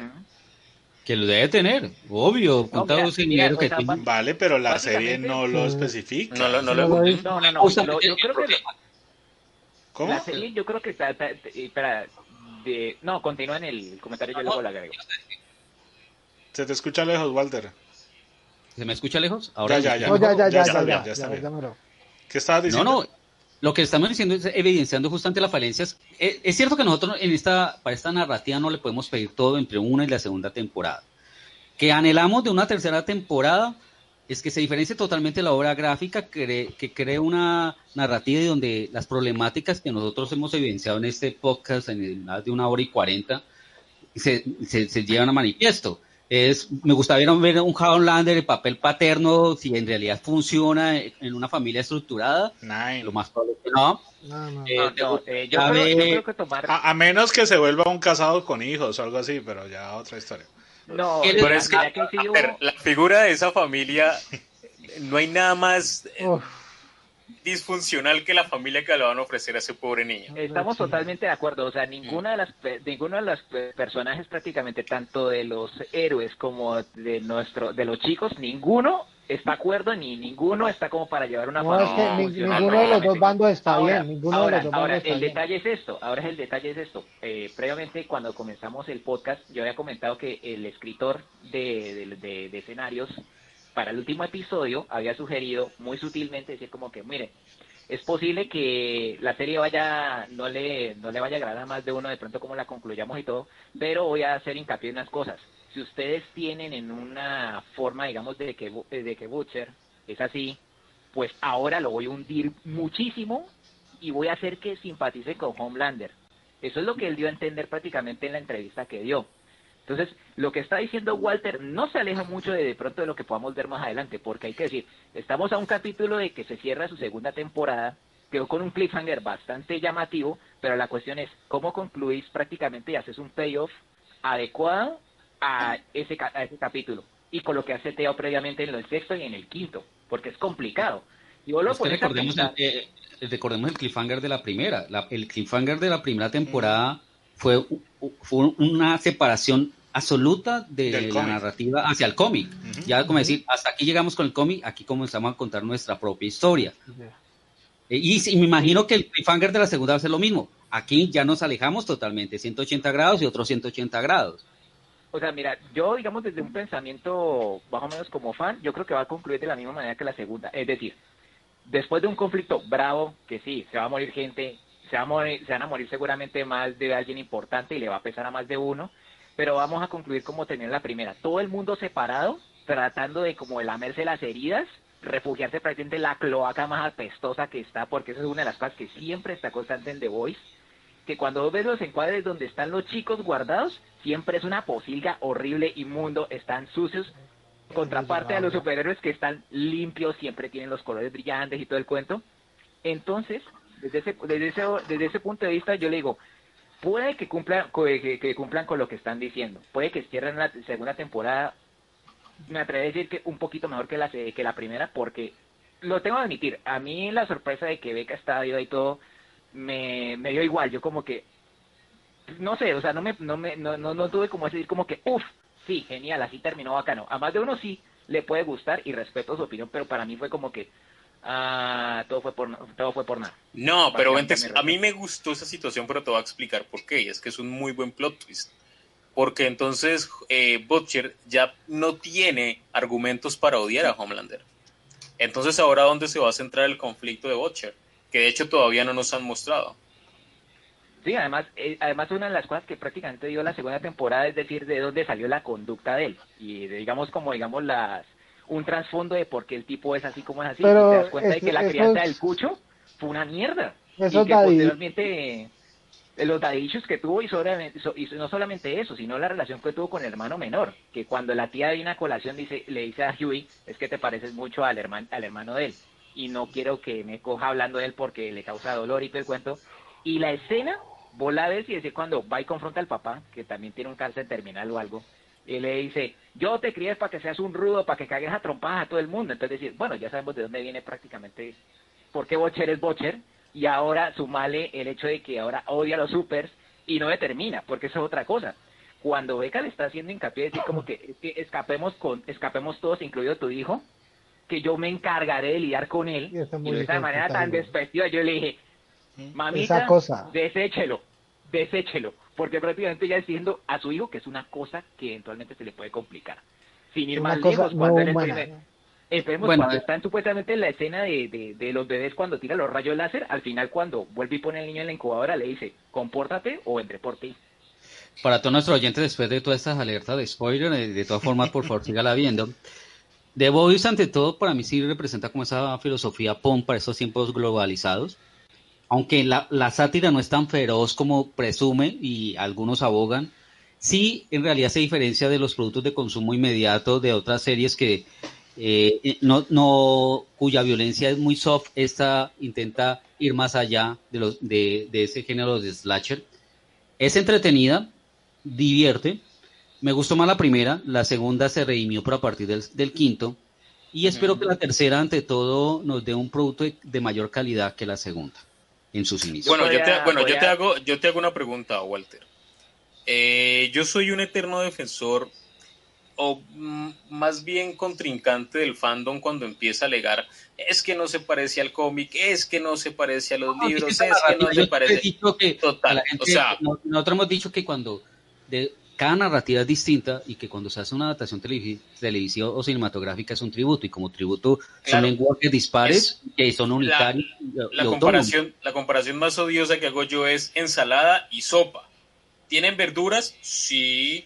¿Tienen sal? Sí. ¿Tienen una preparación? Sí. ¿Son lo mismo? No. Entonces, va más como por ahí. Ahora, el cómic como cómic, comparado con otros cómics por el estilo. Por ejemplo, eh, a mí Watchmen me gusta y me parece un excelente cómic y me parece una excelente adaptación la película.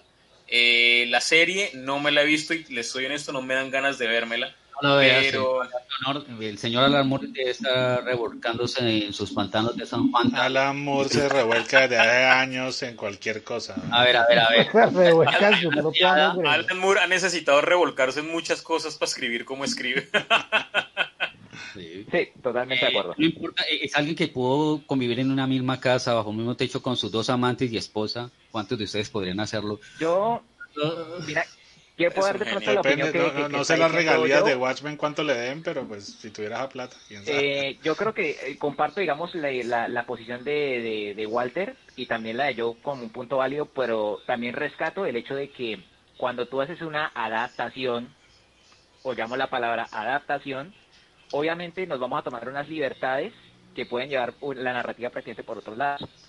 Lo más importante, ante todo, es que vos como escritor seas lo suficientemente inteligente como para que todo lo que planteas tengan un payoff y eventualmente la serie se pueda mantener como un producto en solitario que no dependa de su fuente, que eso es uno de los grandes problemas que pasan cuando las series alcanzan su material de original y luego le dicen a los escritores, eh, usted tiene que concluirla y este es el final. ¿Cómo usted va a rellenar este espacio? Pues usted verá. Ese es uno de los grandes problemas que le pasa en las series actualmente. Para mí, para mí lo fundamental de Voice como serie es que quiere destapar ante todo la inmoralidad que se esconde tras la aparente beatificación de los grupos que son superheroicos. Y es que intenta desmitificar a aquello que los héroes no son tan buenos como pretenden y no lo venden, y que en realidad el mal subyace en cada individuo y en cada hombre. Y hay oscuridad y maldad en cada interior de nosotros. No somos tan prístinos y tan buenos como se presume y arguyen algunos que somos. Entonces, lo interesante es que se plantea eso, dejen de estar onnubilando o de estar endiosando a seres. Sí, son dioses humanizados, pero tienen necesidades, van al baño, hacen el sexo, tienen deseos y cometen vicios, tienen parafilias y fetiches como cualquier persona Son dos dioses griegos, el concepto de dios griego, básicamente. Podría, podría traer un tema a colación ya que estamos, digamos, como entrando en, una, en la parte final de, de todo el podcast. Yo quisiera extenderles de lo que han visto de la serie, ¿cuál es el capítulo que más han disfrutado por alguna anécdota o por cualquier cosa que ustedes digan, hey, me quedé con esto de, de lo que he visto? ¿Qué dices tú, Walter? Mm. Uy, eh, yo creo que el, primer, ante todo el piloto, me pareció que fue muy buen piloto, la, la forma como Q y, la forma como pierde a su novia, la, exposición al, género de slasher con las vísceras volando, el, el bañado en sangre, su conmoción, he perdido al ser amado. Eso fue, la primera, la primera escena me la vendió perfectamente. No, y fue lo de, hecho, todo en general es bien tratado, el, me parece en general el trauma de, cuando, cuando tiene que darle la mano y lo ve todo ensangrentado también. Son definitivamente varios tips que te va dando y la hiperventilación del hombre o como por su costumbre de no ser reaccionario se congela y tiene esa vida eh, imaginaria respondiendo, siendo la persona, otro tipo de persona. Me parece que en general eh, todo el primer episodio es lo que más te atrapa. Eh, ¿Qué hay de ti, Julio? Justamente ahora para... No, sí, me voy por el, primero, definitivamente. Sí, el primero... yo al respecto? Yo no recuerdo exactamente qué capítulo es, pero es el capítulo donde muere Translucent. Creo que es el segundo o el tercero, ¿no? No sé, Walter, si me puede corregir. Final del segundo, creo. Sí, creo que es el final me, encanta la transformación de Huey. O sea, Huey aparece en el primer capítulo y en todo el segundo capítulo como ese personaje de Bilucho, eh, con ese conflicto moral de qué estoy haciendo, por qué me vine detrás de estos manes, qué pasó aquí. Vemos dos personajes completamente fuertes como Butcher y como, y como Frenchy. Y al final este man no tiene otra opción porque no tiene otra opción más que convertirse en un HDP y romperle los intestinos a Translucent. Entonces esa transformación me encanta. Me encanta esa transformación y ese es mi capítulo favorito. Y hasta ahora no lo he podido superar. A mí, a mí el capítulo, listo, los primeros, los primeros dos yo concuerdo con ustedes. Pero no voy a decir capítulo, voy a decir una escena, la berraca escena de la leche. Esa leche a mí me parece más gore, más gore que la misma sangre. Es es eh, cuando este loco pero, pero, calienta la botella y se la toma. ah, ok, esa era la pregunta, la escena post muerte. Las dos, las dos, las dos leches, las dos leches, porque bueno, primero intolerante a la lactosa, pero a mí me parece que la leche es un símbolo brutal en esa serie, porque la leche es lo que te alimenta, te da vida, más allá de la sangre, que todo, todo eso vuela, y el mal lo que intenta ahí es por lo menos nutrirse con algo de afecto, amor, cariño, y sentirse, más que encima de un Dios, sentirse un humano. Y pues más allá de un niño mimado es por lo menos tener una conexión con una parte de una humanidad, que es la leche. Eso me pareció brutal y sí, estoy completamente de acuerdo. Más que el primero, el segundo capítulo durante la transformación de Huey. Algo que le voy a criticar a la serie es que no se siguió transformando. Yo esperaba que eh, fuera escalando niveles y se volviera la palabra un hijo de puta hasta que llegáramos hasta la segunda temporada. Pero pues con esas relaciones amorosas, esa vaina, pues ese Huey como que se, se ablandó y pues no siguió evolucionando. Yo esperaba llegar a ver que el man fuera un reemplazo de The pero se quedó ahí. Es que la primera era la perfecta metáfora sobre la avaricia, la perfección y la necesidad del control. Y la segunda se convierte más en, como es introspectiva, más a, la motivación personal, emocional y las carencias psicoafectivas. Yo en verdad es necesario, en verdad necesario. Mira hay, hay, un detalle, hay un detalle sobre el comentario que lo quiero hacer, no, no quiero dejar que se pase sobre la leche, Andrés. Y es que lo que hace súper fuerte esa escena, más que el acto del man tomándose la leche, es el sonido del man tomándose la leche. O sea, genera un acento, le ponen una tilde de de proporciones industriales a esa escena con el sonido de la leche. Lo hace muy, muy, muy fuertecito. Yo, yo creo que prácticamente por el lado mío, el episodio, a pesar de que reconozco todas las virtudes de los que han mencionado, y eh, digo, son escenas bastante potentes y psicológicamente puedes sacarle muchas cosas, pero de una manera, digamos que, te voy a poner en contexto, estaba viendo la serie, serio, ok, está, eh, lo había disfrutado, y llegamos al capítulo en que llegan a dar prácticamente con dónde están supuestamente llegando a este centro de rehabilitación donde están inyectándole el compuesto a esta gente. Y pues se arma el pedo, porque se liberan a todos estos locos y están todos atrapados. Y el capítulo de introspección de Frenchy, de donde nos explican por qué abandonó el puesto, por qué se murieron los sobrinos de Mallory y toda esta cuestión. Pero tampoco me quedo con esa escena, me quedo prácticamente justamente cuando están escapando y tenemos todo este montón de fenómenos y coincidencialmente la serie, solamente para sacarle el maldito morbo, hace que prácticamente a leche materna lo estrangule literalmente una poronga de más de, 10 metros. La escena hentai, weón. Y eventualmente cuando lo, lo, lo, lo, lo, lo, noquean y todo el cuento, leche materna que dijo, me acaban de ahorcar con un pi y llega un momentico otro el French y lo queda mirando como que ya tengo con qué joderte eventualmente. Diga, no, no y ya pásalo, pásalo, cállate. yo creo que esa me cogió tan de fuera de base que me dio tanta risa que fue como que fue lo que con lo que me quedé. Bueno, muchachos, ya para acabar, ¿recomendarían The Voice? Y si lo, y si lo hicieran, ¿por qué? Para todos aquellos que nos escuchan, si es alguien nos escucha y te has soportado todo este conato, no, si no de casi dos horas, ¿Por qué deben ver The Voice las personas? Absolute. Bueno, yo primero que les digo es para aprender ver más allá de la ver la capitalización del superhéroe. O sea, conocer sobre que el, superhéroe es un producto y estamos a un dominio capitalista, nuestro controla, controla nuestros deseos de ser personas normales y de ser superhumanos.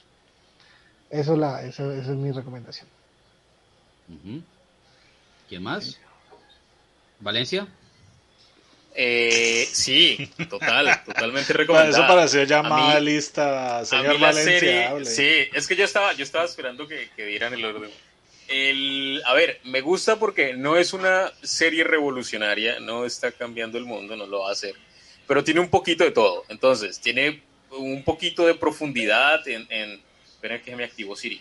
Eh, tiene un poquito de profundidad, eh, rollos psicológicos muy fuertes, pero también tiene razones muy estúpidas, también tiene un humorcito negro interesante, pero también tiene humor estúpido como los chistes de Avengers, como el bullying de Frenchy a, a, MM cuando lo, cuando lo ahorca la poronga. Eh, y es entretenida, es muy divertida, aunque los hubo varios capítulos de la segunda temporada que estuvieron muy lentos. Eh, creo que ya retomó el ritmo y, y, es para sentarse y uno no se aburre. Y, y, hay que reírse de todo. Yo creo que la serie lo permite. Es burlarse absolutamente todo el establecimiento de todo lo que nos están mostrando y, hay que vérsela, hay que vérsela porque para poder hablar de ella hay que vérsela. Opa. Bueno, este, yo considero que prácticamente la serie, como para resumirla de una manera muy fácil, es decir, como que todo lo que nos quiere contar, todos sus trastornos psicológicos del apego que tienen cada uno de estos superhéroes, que se alcanza a ver un poquitico durante el desarrollo de la serie, eh, pasan un, un plano secundario cuando nos damos cuenta que todo esto es una apología a la industria de Hollywood y a las redes sociales. O sea, de lo que son las figuras mediáticas que tienen un poder eh, con respecto prácticamente a influenciar en las masas de qué es lo que tienen que consumir. O sea, estoy acá hablando directamente de lo que es un influencer y, su responsabilidad en lo que tiene que ver prácticamente de su responsabilidad social para decirle a la gente, ok, mire, yo soy una figura yo tengo esta vaina, pero también estoy comprometido hasta cierta parte a hacer esto. Sí, me voy a lucrar de eso, porque todo el mundo sabemos que prácticamente hay gente que gana mucha plata simplemente siendo influencer y, y ya, o sea, básicamente es eso. Es una, es una crítica directa a cómo están operando todas estos, todas estas esferas prácticamente de consumo de masas utilizando justamente todo lo que tenemos actualmente que son las redes sociales.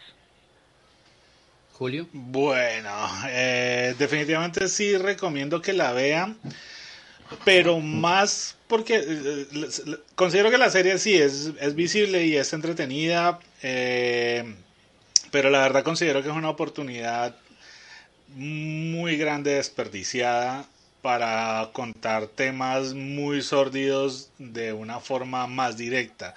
Y creo que en ese sentido la serie eh, resulta cobarde en muchos sentidos, pero creo que es una cobardía por la gente que intenta producirla eh, en restricción al, al, nuevo, a la nueva corrección política. Y creo que en ese sentido se arriesga, pero no tanto. Y queremos contar, pero de a poquitos. Y queremos que hacer algo sórdido, pero le metemos esto. Entonces está eh, con, una cobardía de, no ir muy lejos y devolverse. Pero creo que si la gente no la ve y no apoya y no dice, sí, este tipo de historias son las que queremos que nos cuenten, que el mundo no es tan bonito y que la gente no es tan buena, si no se da a entender que este es el, tipo de, producciones que se tienen que mostrar y que por favor con más valentía, si no la apoyamos, no van a seguir no sé, contándonos más Capitana Marvel o, o, cosas más, más sí, más Suicide Squad o más Ángeles de Charlie o cosas por el estilo. Que la compré HBO. Sí, exacto. O, sea, o sea, nos van a contar todo el CW, pasa sí, o sea, hay, hay que verla porque hay que apoyarlo. Así salga que sea en el top de las series más pirateadas, vale, pero de alguna forma hay que consumir este tipo de productos y decir, sí, esto hay, esto genera tendencia por estos motivos y háganlo con más valentía y creo que esta es una oportunidad de hacerlo con, con un poquito más de, de, de, querer contar algo más del buenismo que se, eh, que se ha instaurado en la sociedad. O sea, básicamente estás diciendo que no hagan todo lo que hizo el universo cinemático de Marvel durante los últimos 15 años, ¿llevamos es que? Ojalá, ojalá. Es, que se pasa. para mí es una, una sátira que aspira a ser perversa e irónica, que no lo es en su totalidad, pero que resulta ser un cambio refrescante después de casi dos décadas que hemos sido expuestos a superhéroes prístinos, inmaculados, básicamente son santos en vida, que hacen parte, sí, de la cultura popular, nos dan una visión mucho más real y tangible de lo que sería ser un superhéroe en, una, en un mundo contemporáneo como el nuestro. Sí vale la pena ver, por favor, apóyenlo. Eh, y, si al menos vidéenlo, vidéenlo porque van a pasar un rato ameno, entretenido. Por algunos momentos, aquellos que no les, les guste el slasher no, le, eh, la, no la disfrutarán, pero es un buen producto para videar. Sí, si son de los que se ofenden por todo, no se la vean tampoco. Y si, quieren, y si quieren aspectos más viscerales y más estúpidos, Starlight está muy bien.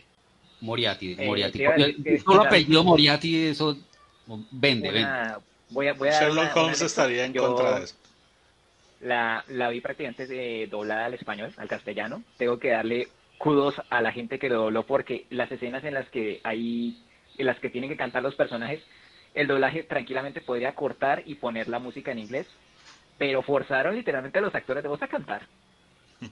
Y eso te tengo que dárselos, darles puntos porque la vieja tiene la, la vieja que dobló a Starlight tiene buena voz para cantar. Yo la apoyo. Algo así. sí. Más o menos. En verdad, una hora yo son eso sí soy un, un, poco más de la vieja ulsanza, yo la veo en el idioma original, es en inglés, si no sabes inglés, pues con subtítulos, por Dios, es lo básico. En españolete, en verdad. En Amazon. No, no, español, español, en latinoamericano, directamente en México, sin, o sea, neutro. O sea, sí la disfrutas. Mm, o sea, puros güeyes. en inglés, muchachos, con subtítulos, como debe ser. Yo, creo que bueno, podríamos ir cerrando, ¿verdad? Ah, véansela como quieran, o sea, ojalá, pero si se la van a ver, se la, se la van a ver, disfrútenla, es lo importante, disfrútenla. Se la van a ver, recomiendo, una recomendación, no comer mientras la ven. no, no, no, carne molida y frutiño salpicón. No, pero hay unas escenas que vos que, ah, Dios mío. Yo creo que si la gente es, de, es vegana se va, se va a chutar uno, unos malos pases con eso. Va a salir como que una, vegano, una, una Yo no soy vegano, yo trago de, de todo, pero marica, uff, esa, esa, eso es como que incómodo. Ah, también otra cosa, hay escenas incómodas, entonces no las vean con los papás. ah, la supercogida, la, supercogida. Sí, la, la super Principalmente la de Pop Club, esa no, no se puede ver acompañada. Big, Big Black eh, Noir, ese tampoco, cuando hay porno. O sea, hay ciertas escenas que son así como que, ah, pasó tu papá y, ah, este man que o sea, dependiendo de los papás también, porque hay papás que son que, que, el chino tenía siete años y le puso Robocop 1, entonces ese tipo de papás. yo creo, que la, única escena, la única escena que no vas a tener problemas de, de, de, ver que los personajes están viendo porno es cuando, hay que decirlo, eh, falo, eh, no sé cómo se llama el tipo de la antorcha en inglés pero que termina siendo Iceman, que es Iceman de los X-Men. Sí, sí. Qué, ironía. Se llama Lamp, Lamp, Lamp, Lighter, algo así, Lamp Lighter. Y que está viendo literalmente porno, está, está viendo prácticamente porno con Chewie. Ideal para el 7 de Pero, no, pero no cualquier porno. Porno de los de, de Seven. Porno de los super. Sí. Porno de los super. Y él como que, como normal, normal, y como que, mira, esto podríamos hacerlo de pronto más bien en la noche. Me dijo, no, no, no, ya, me voy a morir, voy a testificar y es posible que no vaya a salir vivo de esta, así que déjame ver mi porno tranquilo.